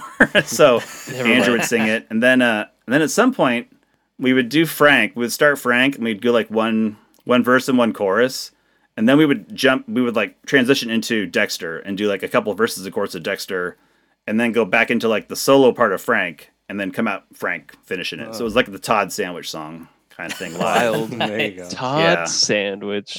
Todd I Sandwich. think. Yeah. I hope on your set list it was just like bread and then the word Todd in the middle. Todd the Rod sandwich. Todd the Rod sandwich. My wife was reminding me the other day that when we did this song live, um, while James was doing his solo, Brett and I would put our horns down and we would like do like acrobatic stunts. Like I Oh my would, God. I was a lot more fit. I would like jump over him basically while he was standing up. I just grab onto his shoulders and propel myself over him, and he would like Oh, that's so fall fun. into a somersault. You know, and we just we were doing stuff like that during this Oh, song. nice. So That's Nice. so fun big crowd pleasers. I am a little bit jealous that of like we all just like having to just like bring like your horns just to like set up like oh here here's my band practice set up like I brought my clarinet I brought my saxophone instead of like I got to bring my guitar and my amp or like the Yeah. Mm-hmm. drummers bringing all their stuff like you're just like here's my one thing I'm done for then we sure. also had to like for any flyout shows, it was like we had to carry on our horns because Oh, if they yeah, got yeah. checked, one time I checked my tenor sax, 'cause it was really big, and it like came out like busted up, and I had to like do some Oh, emergency no. repairs to it before the show. And Oh, after that, I was just like, I'm buying a flight case, and I'm just yeah. carrying it on every time. Yep. That's So wild. yeah. people like oh you're in a band One time we were loaded on a plane in Oakland, and uh, We're getting on the plane, and there's like Billy Joe Armstrong and his wife, and their like little little boy or something. And we're walking past him. We all have these horn cases, and you can see his wife just being like, like thinking that we were gonna stop and talk. I don't know. We were gonna, you know, she was just like, and you know, Billy Joe was like, "Yo, little," he was like kind of turning and playing with his boy, like he- right. Oh, like he knew, you know, like they knew we were these musicians guys. and they were afraid we were gonna like accost them or something. Bug you know, him, so- yeah, yeah. Sure. yeah. But uh, so funny. we just walked on by. We were like, yeah, we don't want to You bother played him. it cool. Yeah, Play it cool, man. Good move. Yeah, solid Yeah. move. I would hate to end up like a Billy Joe Armstrong story of stupid guys that bugged him on a plane or Right, something. yeah, yeah. Yeah, you don't want to be that guy. yeah. No, Context for listeners, uh, we have some more genius annotations on this song. Oh from no. our good friend Redeemer MH. So, you know, uh, at the very end, it just says Jimmy, he could fix a car, but he couldn't read a book. High school taught him nothing that a 350 V8 wouldn't. The annotation is some people may lack book smarts, but are successful in other ways. In this case, Jimmy is very talented in automobile mechanics. Parentheses, and we all want our cars to run. So thank you. Thanks, Redeemer. Appreciate that. he's Hot not take. wrong. That person is not Yeah. wrong. It's true. It's just like so many of these. It's like, yeah, but this, like, yeah, does this need to be said? You like, Yeah, you yeah. took Just time said out of the your day same to like thing. type this out to explain, like, who, like, I think I asked this before, like, who is the audience for like th- these annotations? Like, I mean, who is clearly thinking like, our podcast? like, man, I don't. I like this Us. Jimmy part, but like, what is he talking about? I don't understand. you know, Jimmy still has a lot to offer though, despite not being book smart. crazy, People need to know. crazy, crazy. All right, guys, we- there's one Well, I more was song. gonna say, I was Oh, gonna say oh, this oh. song reminds me Well, a there's- little bit of. There's uh, two more songs. That's true. I was going to save it. I was- Okay, okay. A bonus. This song reminds me a little bit of like Staples on Ronnie K's first record. just 'cause it's like- Yeah, a little bit like that. It's kind of a. It's just like the idea, at least the first verse of like the go kart. So like I don't know. Oh, I had Dexter. a- yeah, uh, Dexter. Yeah, yeah. Like and I I had neighbors that had a go kart that we'd ride around on. So I'm like, oh yeah, this song takes me back. Even though I don't remember listening to this song as a kid, like the just lyrics, the- I relate to yeah. it. Yeah, yeah. I'm like, this would have. I don't know why. I would have loved it probably. Been like Probably. go-karts. Yeah. All right, guys. There's one more official track on this record. Track 12. He messed with the Louis and the Dookie stuff. The waves weren't going his way. I met a guy in Turtle and he took him in. A boys when he had it made.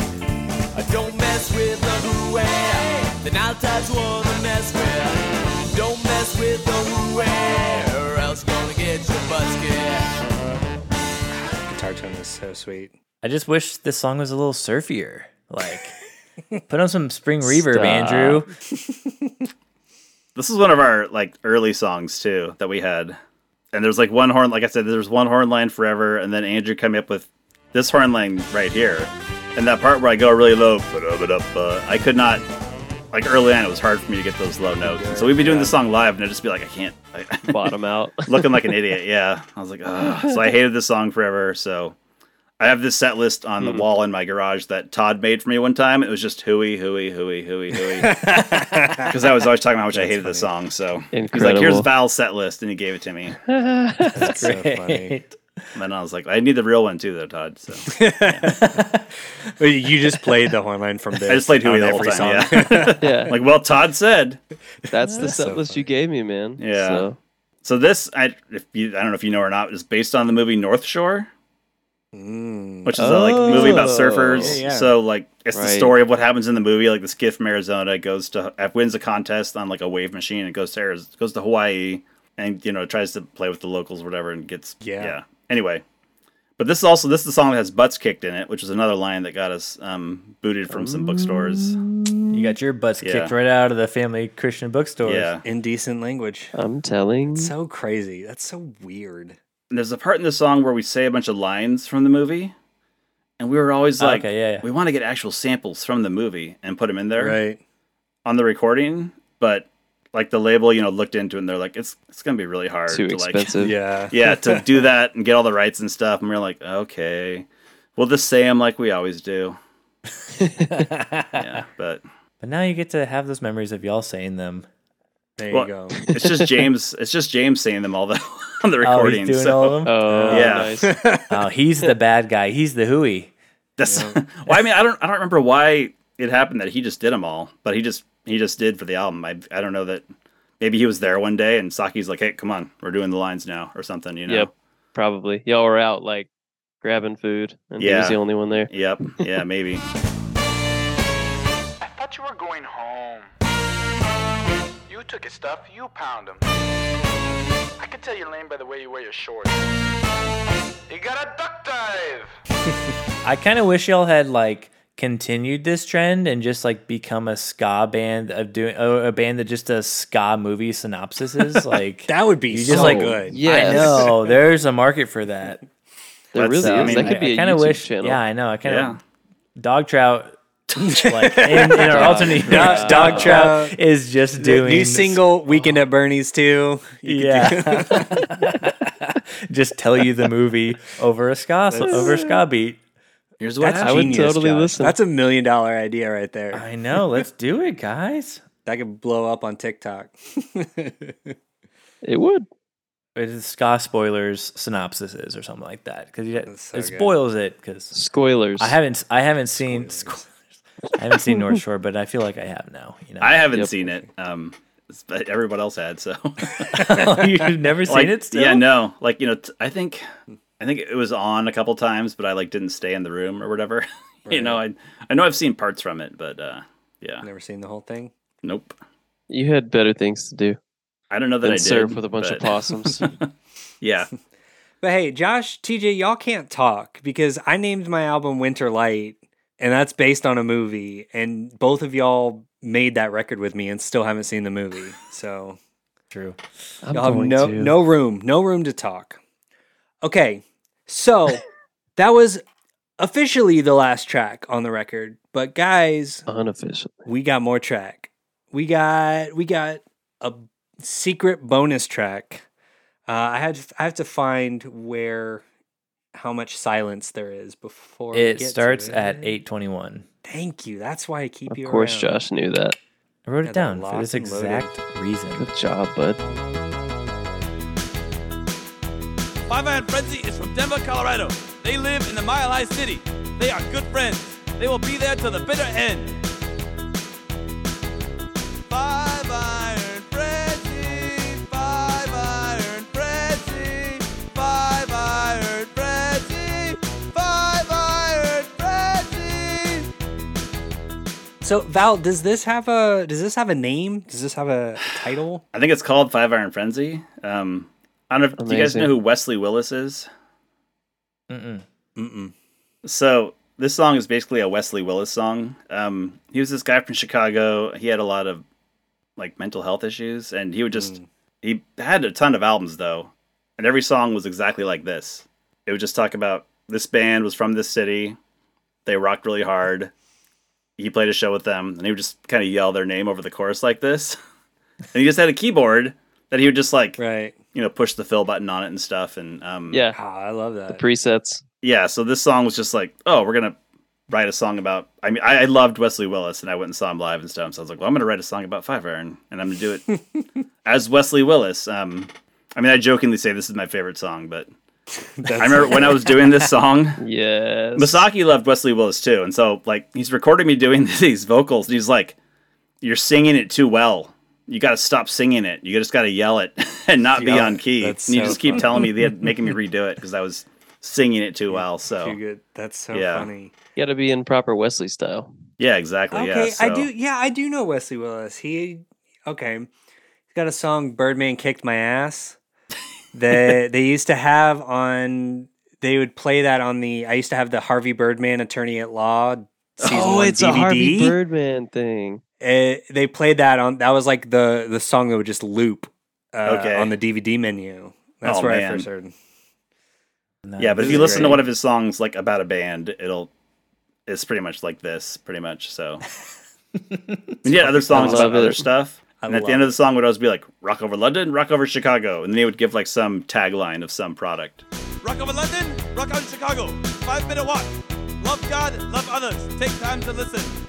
So I did the five minute walk tagline at the end of it, you know. The That's label's so gotta good. love I'm it, you gonna know. walk. That's so good. I love that you give the props to the sound guy in this one. That Fred kept them good in the mix. You know, sound Oh guys yeah, don't he was get the enough sound guy with shout-outs. us. Uh, yeah, he was always with us on tour. So Yeah, that was a really neat shout out. that was another Wesley Willis line. You know, talking about the sound guy kept whatever band good in the mix. So Oh, nice. I love Yeah. that. It's a big homage. this um, So good. so my wife was like, Josh gave us the tracks for this, and so like my wife was listening to it in the car the other day when she picked my son up, and it you know the Hui finished, and there was just dead silence, and she's driving home with him, and all of a sudden that that song comes on, and he's just like, and she's like, oh, that's your dad, and he just goes, what? He's 17, so nothing I Oh, do is man, cool, and I peak embarrass embarrassment him all the time. So. age right now Yeah. too. You kn- Yeah. she needs to show up like dropping him off to school, and this is Just blast that blasting. song. Yes. Yes. No, yeah. So I love it that people have no idea who Wesley Willis is too, and they hear that song and they think that I was like being sincere, and that I, that's how I sing. So that's another one of the things I enjoy about people discovering that track and finding out it was me. They're like, listen, man, it's an homage. I'm playing a character, Yeah, and check him They're out like, because he's great. that's, That's why he's the tenor saxophonist and not the singer. not the vocalist. Yeah, exactly. Yeah. yep. Ouch! That's great. I worked Yeah. hard on this track. Okay, I did work hard on it. I had to. No, it I had to bops. make my vocals crappier, and it was hard. it's tricky. Yeah, It's like a weird thing to have to work on. exactly, exactly. Well, guys, That was it. do we need to uh do we need to do our official flopper bop verdicts on fourth from the last? I'm ready I for feel it. like I'm ready I for feel it. like this. I we hadn't talked about a little bit. I don't know. Does this create a dangerous precedent? No, it's no. not dangerous for me right now. guys can but flop I'm it just worried all you about like want. I- later I will on be down the fine. line if I have to flop a record to an artist's face. I'm worried about that. That's that's true. That's true. Well, I mean, you guys okay, you guys could do what you want, but I'm going to say this album's a bop. This is just straight up a bop. Like it's a very you, you know, you have to be in the mood for for this kind of music. It's not an all the time music, for, at least for me. But, you know, I've had a chaotic week. Uh, you guys know I'm very susceptible to my, my environment affecting uh, how I feel about an album. But the sun's been shining here in Oregon. It's like the weather's been perfect. Uh, it's a good mop bop, guys. I've been cleaning my house, getting ready to pack. You can just Love a put good this mop album bop. on uh, and pack all your shit up. Yeah, I, I've I've I've very much enjoyed it. So Nice. uh, I don't know. You guys don't have to do flopper bops. That's it's totally your call. But uh, I just had to lead the charge.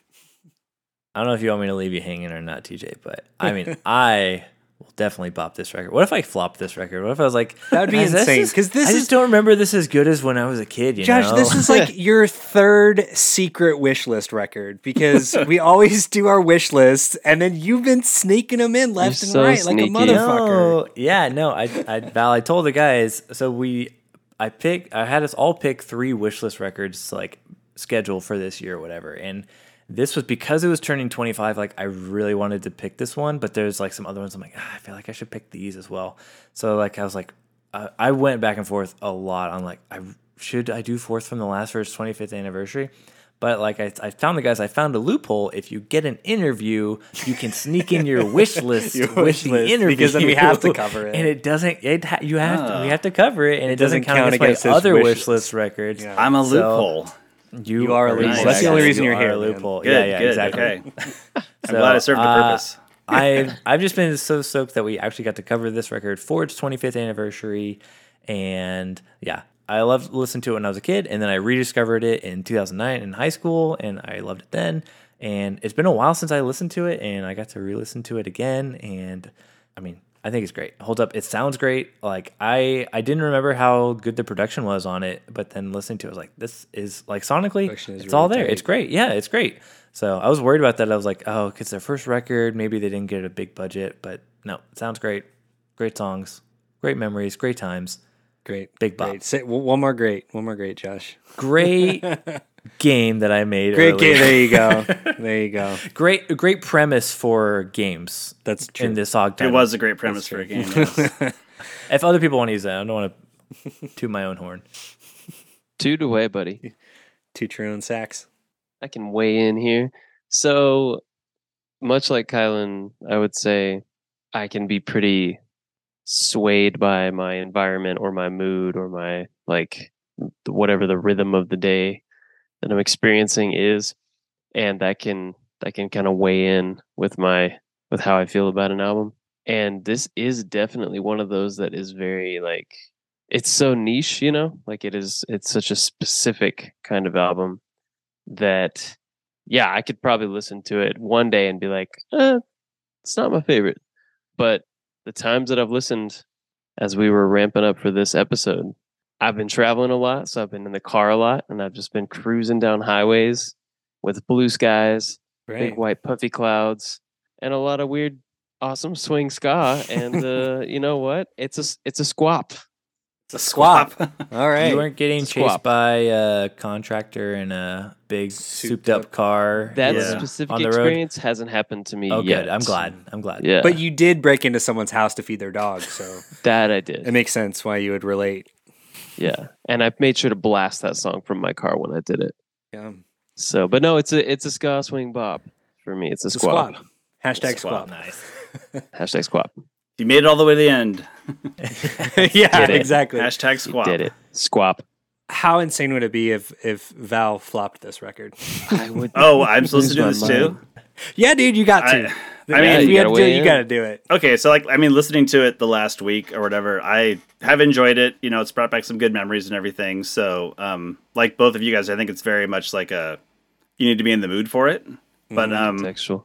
yeah i think you know i guess i was in the mood for it and like i said i loved hearing jason e again so I, i'll give it a bop Hell yeah. All right. Quadruple Nice, yeah. bop, baby. Squab bop. Ayo. yeah, I mean, how do you feel about it? Like just now, as like part of the W's legacy. Like I don't know, how does the record? i mean i land didn't with realize you? we Are had a you- legacy we, we have two cds i Surprise. I don't want to sound like a jerk, but I just I don't think about it that much. You know, I don't think about the W's. Every once in a while, like a story like pops into my head, and I'll tell one Mm-hmm. of my friends something, and they'd be like, "Wait a minute, you were in a band and you played like in front of big crowds and stuff," and I'd be like, "Oh yeah, played with I guess DC you know." Talk." It just doesn't. Yeah.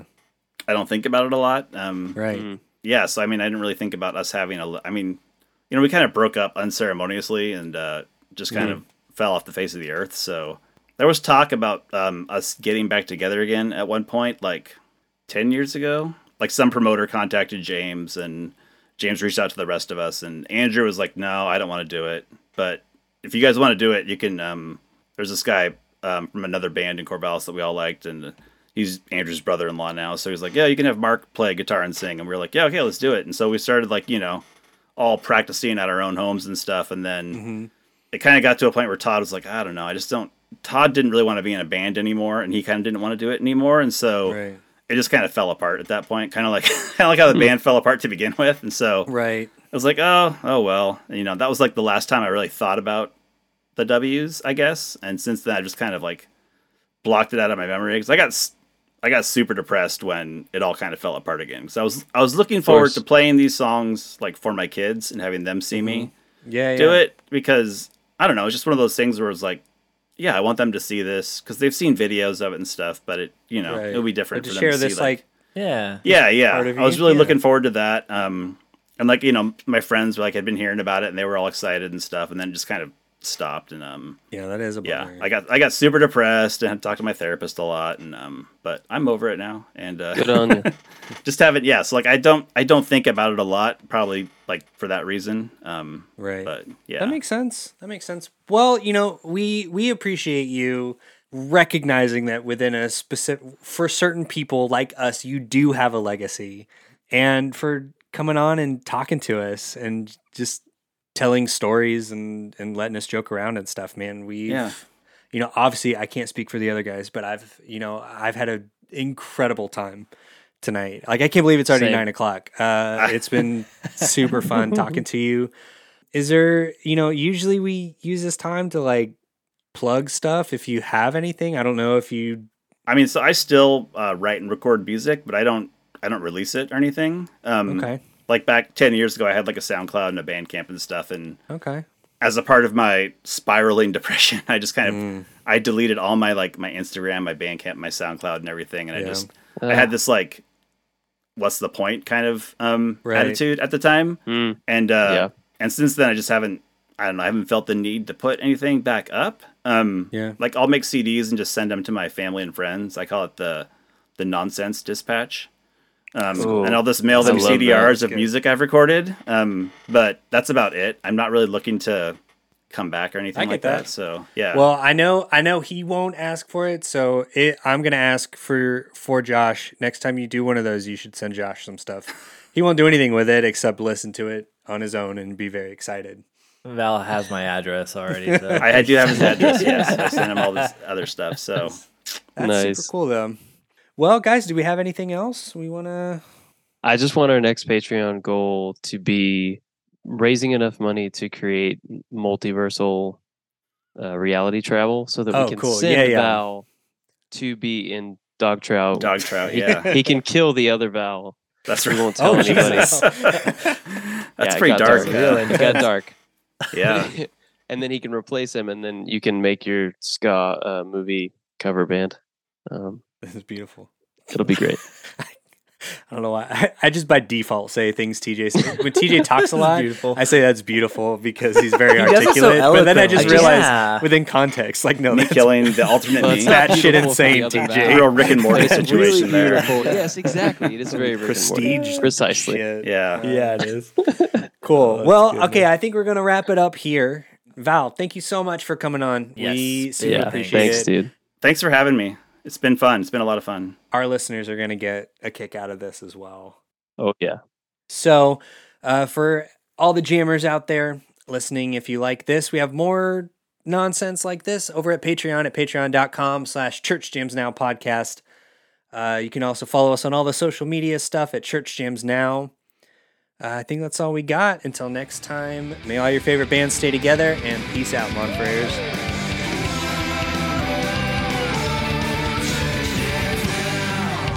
Church jams now. Is that a one take?